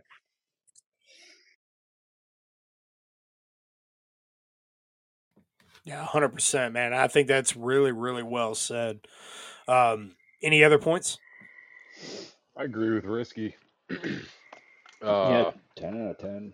you you can't you can't have all this going on, especially with the border crossings. I mean, le- I mean, Scout, you I know you posted a few, and you know I wrote a couple articles about it way back. Uh, I think like summer of last year, maybe.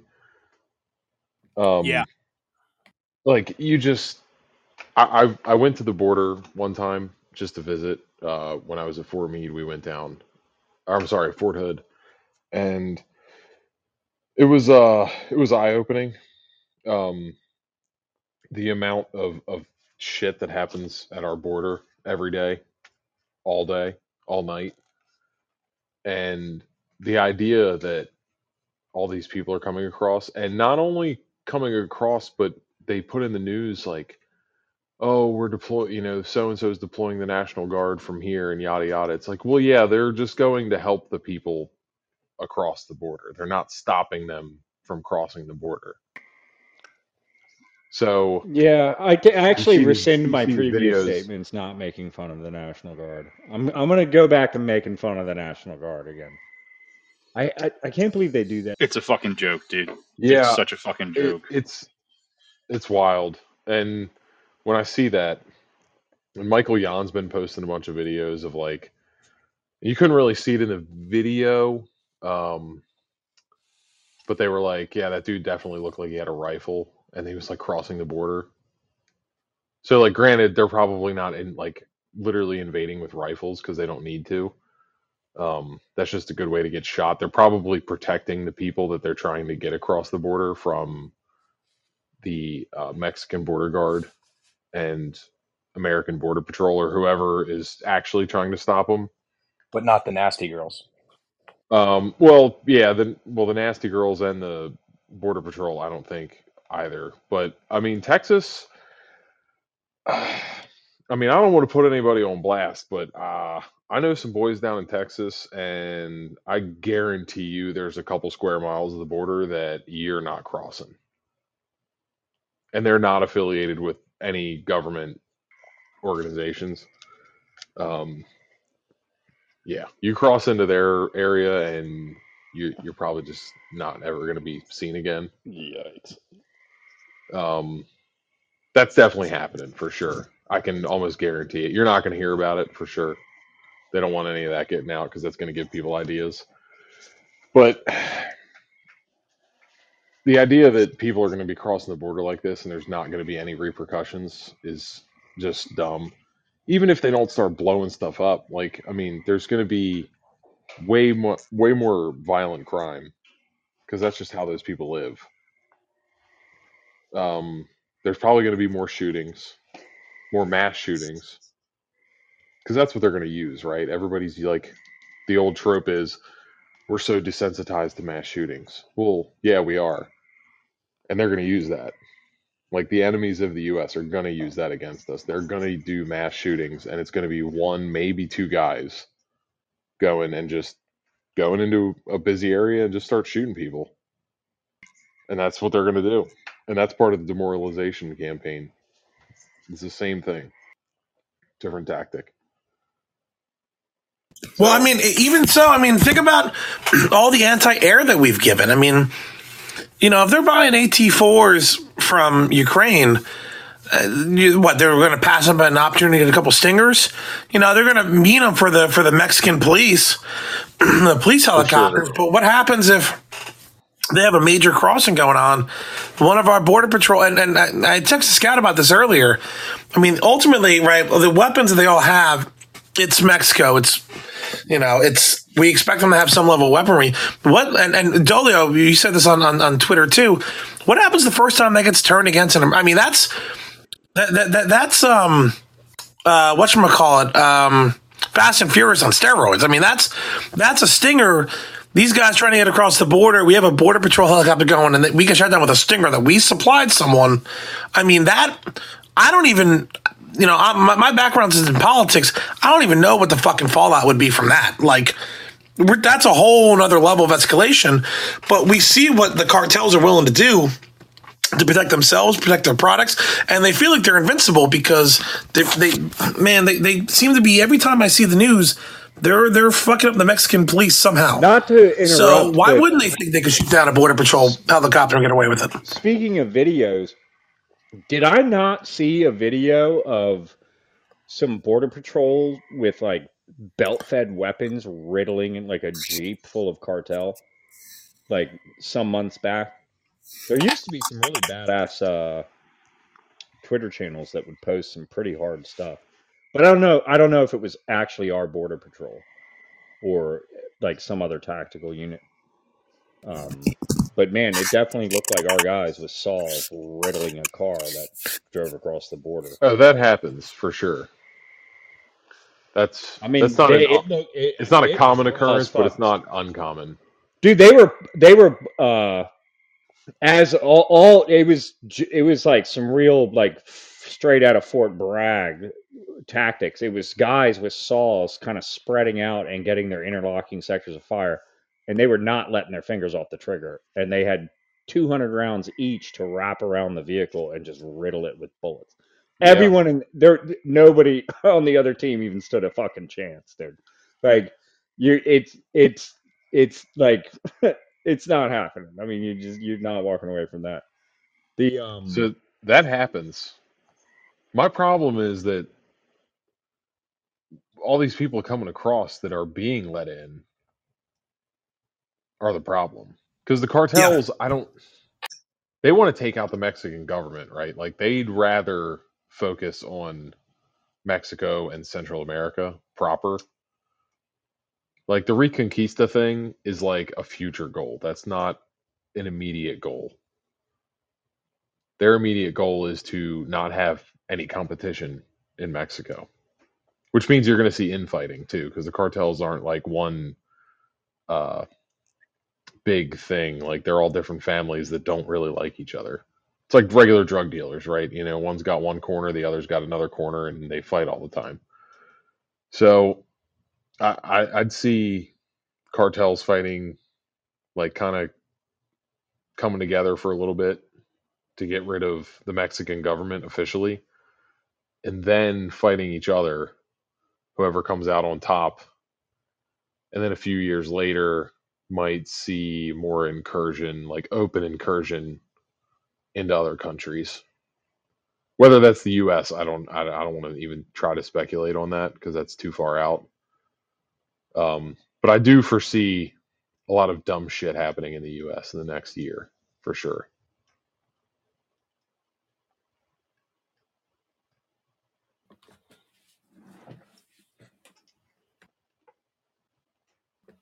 Yeah, hundred percent. I, I, they, they definitely are. Um, we're on that track, man. And and the problem is, is that the the the power structure that's running things in DC can't admit that there's a problem. Like they they they're they don't have the ability to admit that there's a problem because then they would be admitting that their policies and th- this Republicans are included in this too, by the way. Um, you know, the, the uniparty, the whole whole dissatisfaction with the uniparty is very popular these days. But um, it is no less a fact that that Republicans, eh, that your your mainstream rhinos, whatever it is you want to call them, uniparty, whatever, um, they've been profiteering quite a bit off of the influx of invaders from the South coming in as well, right? Democrats have been doing it because this allows them uh, a very easy voter base to draw upon. Like this is a documented fact. This is what they've been doing, um, and, and so any any motion to do anything meaningful on the border is an admission that those policies are all wrong. Um, so you know that's that's why nothing ever gets done about it. Nothing's going to get done about it. But uh, I do see that that there are uh, enemies of America that are fully exploiting this and will be fully exploiting this. And folks, there's stated goals to take us down. You know, I, I think that it's very ironic. All all the Ukraine uh, NAFO types are running. Oh, to fly my Ukrainian flag and beat the Russians. You do understand that that they are working vehemently to bring down the United States from within. I mean, you do understand that, right? That that our uh, foray into Ukraine to protect the Biden family investments over there is is really really a stupid way to go about fighting the Russians. Um, we haven't won anything. Uh, we're not winning anything. We're not going to win anything. This this is really really dumb, and they have outmaneuvered us completely. Uh, period. Period. End of story. There is no cheerleading going on there. It's just- uh, I want America to win, right? But that ain't how we do it. We need to be worried about our own borders, right? We need to be worried about our own people here at home. And we need to be taking out the trash in Washington, D.C., that is nothing more than a galvanized, entrenched grifter class that is a parasite on this nation. That's exactly what they are. That is exactly what they are. Uh, so, any other points, guys? Um, the uh, what do you open carry in AT4? Uh, like I don't recognize any of the symbols on that guy's gear or anything like that. Like, what? Like, are they? Who were those guys? Like, were they like a Gulf Zetas cartel. or something? Just No, Gulf cartel? well- Yeah, it's a Gulf cartel. Yeah. That that's its own. That's their name, the Gulf Cartel. I, I have Yeah, not studied the. Those are like some of the most brutal studied the guys, right? Well, the Zetas are gone. They they're they're over with. Um, they gave way to CJNG, which is uh, the new generation Jalisco cartel.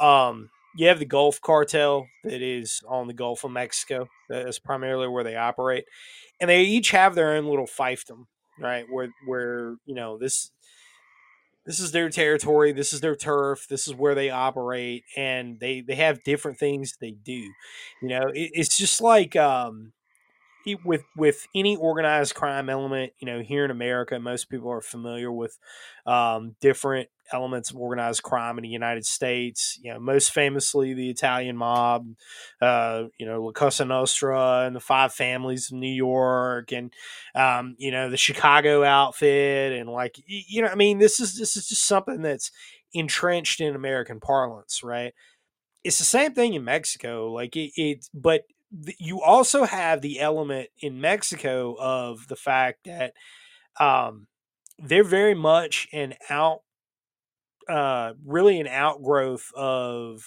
uh, Spanish culture.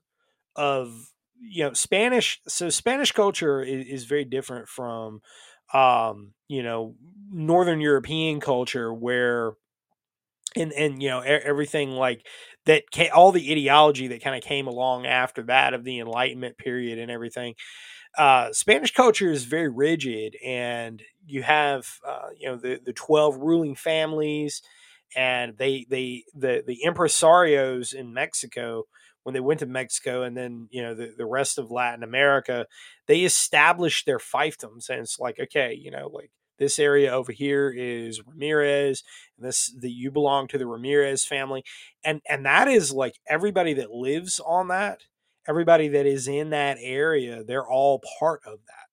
And so that culture that kind of all encompassing culture is it lends itself well to the organized crime world and this is really um th- this is really why the italian mob in america did so well uh, at at um really maintaining itself and and um staying out of the public eye, even though a lot of people knew that they existed, they didn't know how they operated because La Cosa Nostra literally means our thing in Italian, and and that is it. It, was you know if you weren't part of this family, there's no way that you're going to get on the inside of, of the secrets of, of everything it is that they do, and um, you know that that kind of tribalism and and that tribalist outlook to that really created a, a very uh, strong internal security mechanism.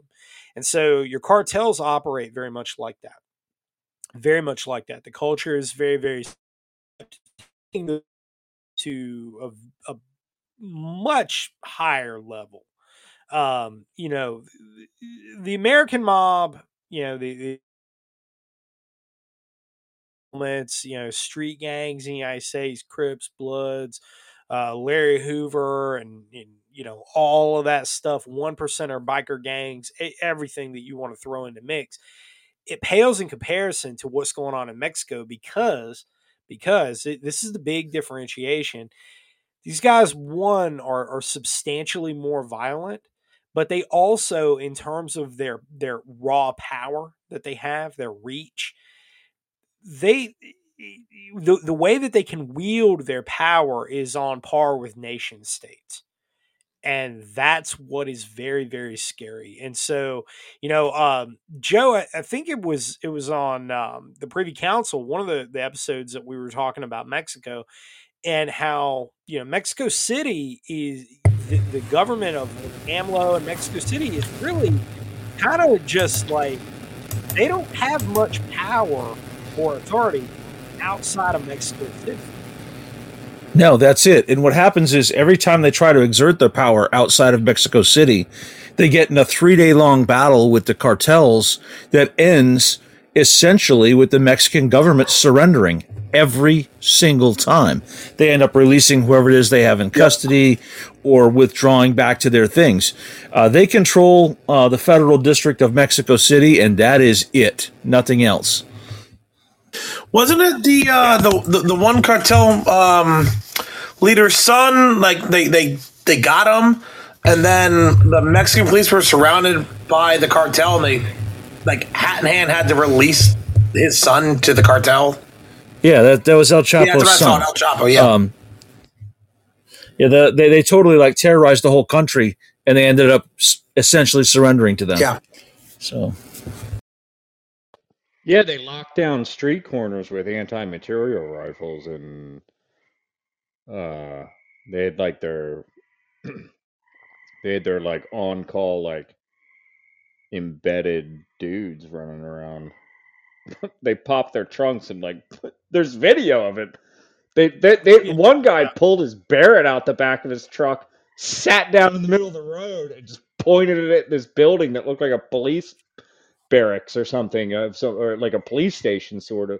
And like and then he just like five minutes later gets up walks to his car puts the barrett in the back drives off. He's not speeding when he drives off. Like that dude was not afraid of nothing. That man imagine man what do you do to earn that job? Like holy shit. Well, you don't you don't just buy your Barrett and you know all of a sudden be like, "Hey guys, I bought this at the gun store. I'm going to use it." Like, No. no, somebody handed you that weapon.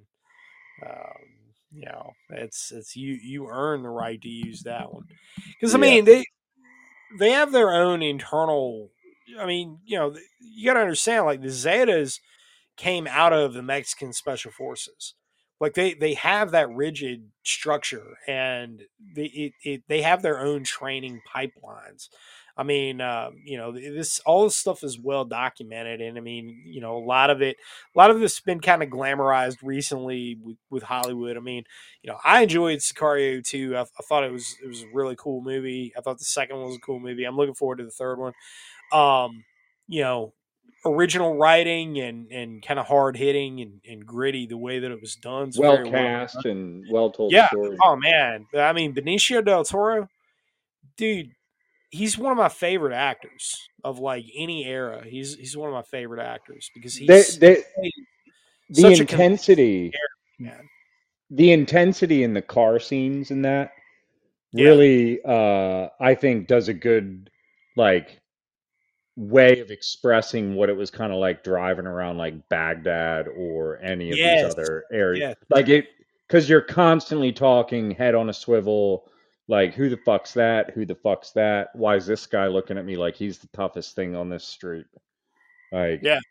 you know it's um why's you know what's that dude doing on the cell phone over there i'm just to point my machine gun at him okay Yeah. good he got off his cell phone yeah fuck that guy you know like and then it's just pick the Yeah. next target like i'm just going to terrorize every single person i see i pointed a machine gun at every single person in baghdad i'm pretty sure pretty sure That's one And they thing all that, hate. the, that we were taught by the the uh, the senior guys before we got to Baghdad. They said you project force and violence on everyone you see, and they won't fuck with you.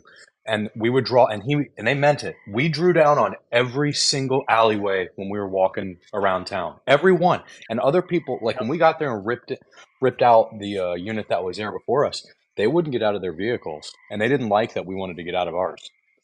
And we Oh no, "You need to I fucking get with it." Yeah, the dude, like we hit the ground running.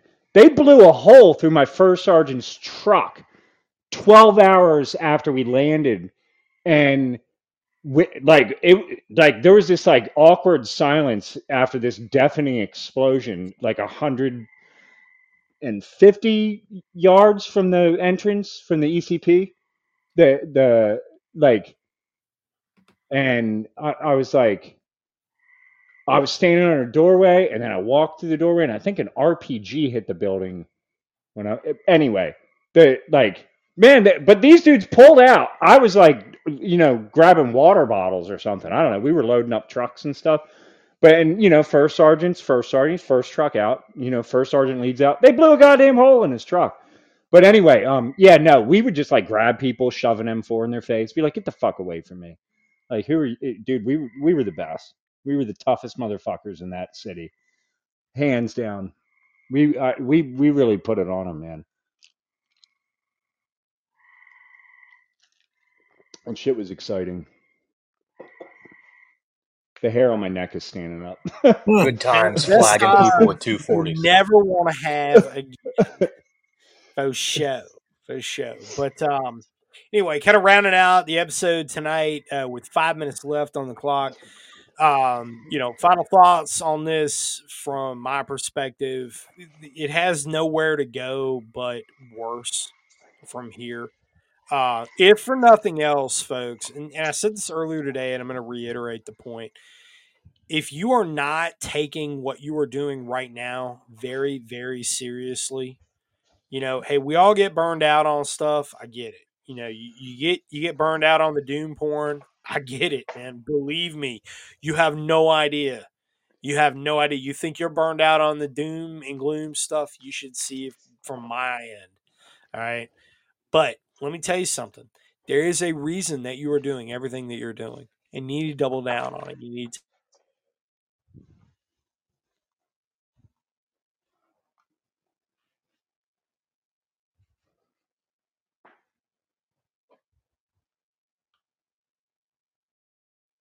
get some of that dirt time in. Get out and do something productive. All right. Figure out how to improve your station in life. You know, and and figure out ways to live independent of the grid, not get off the grid necessarily, because that's not feasible for everybody, but get independent of it. You know, um, something I, for example, something I'm doing on my end, I ha- have been doing for all last week, is you know teaching teaching everybody around me how to how to butcher animals you know something simple like that right? Because it's a, it's a life skill that children need to learn right? So they they um, you know learn a little bit about animal husbandry and then uh, you know something simple raising chickens right? All right now we're to butcher them something simple like that you know and and um and it's it's hard stuff right? None of these things are easy but it's hard stuff. You're, you're learning how to live independent of the grid. You're getting yourself trained up for a broad multitude of skills and it you know really improving your station in life. Um you know like i said revisiting the whole thing i'm doubling down on what i'm doing. Um the remainder of 2023 the training is up on the calendar. A lot of those classes only have a few spots left in them and I, that's that's not me you know oh you know i'm trying to sell you on my class no I'm just telling you, if you want to get in on these classes, there's limited spots left in everything that's on the calendar. Tactical signals exploitation is coming up in August. Um, that is a class that you definitely want to get in on. All right, that is one that that I've got a lot of questions.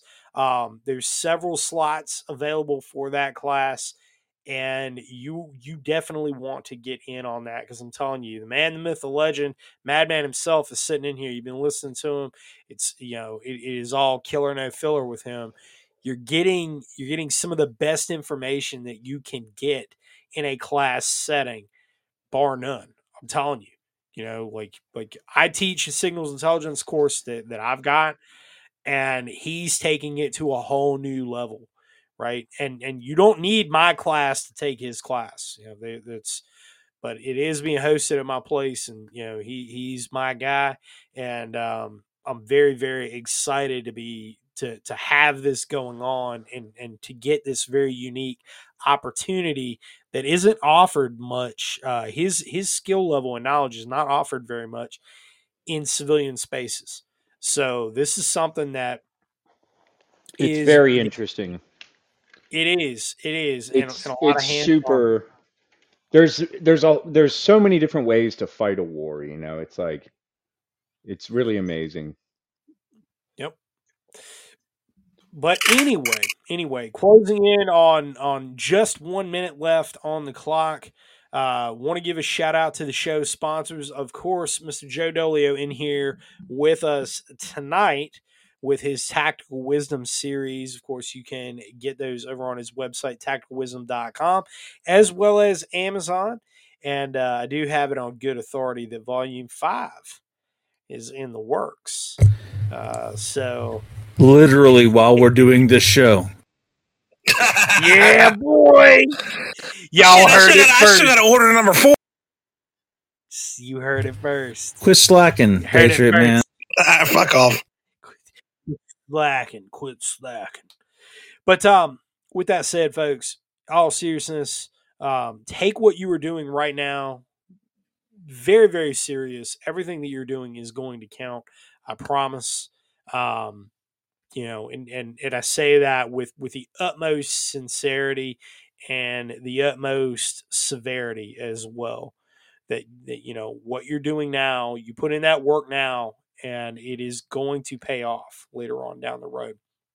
With that said, folks, rounding out the show, two hours it is last call. We're about to get kicked out of the bar. It is closing time. The bells are ringing. God bless all of you. Have a wonderful week going into next week. Thank you for being in here. Thank you for doing everything that you are doing out in the real world, for making Brushbeater Diet store as huge as it is already. And I am returning that favor tenfold by the end of the summer. Just you wait and see. We're going to have a bright future on our hands. Thank you, folks. God bless you. Good night. And I'll talk to you again very, very soon. This is NC Scout out.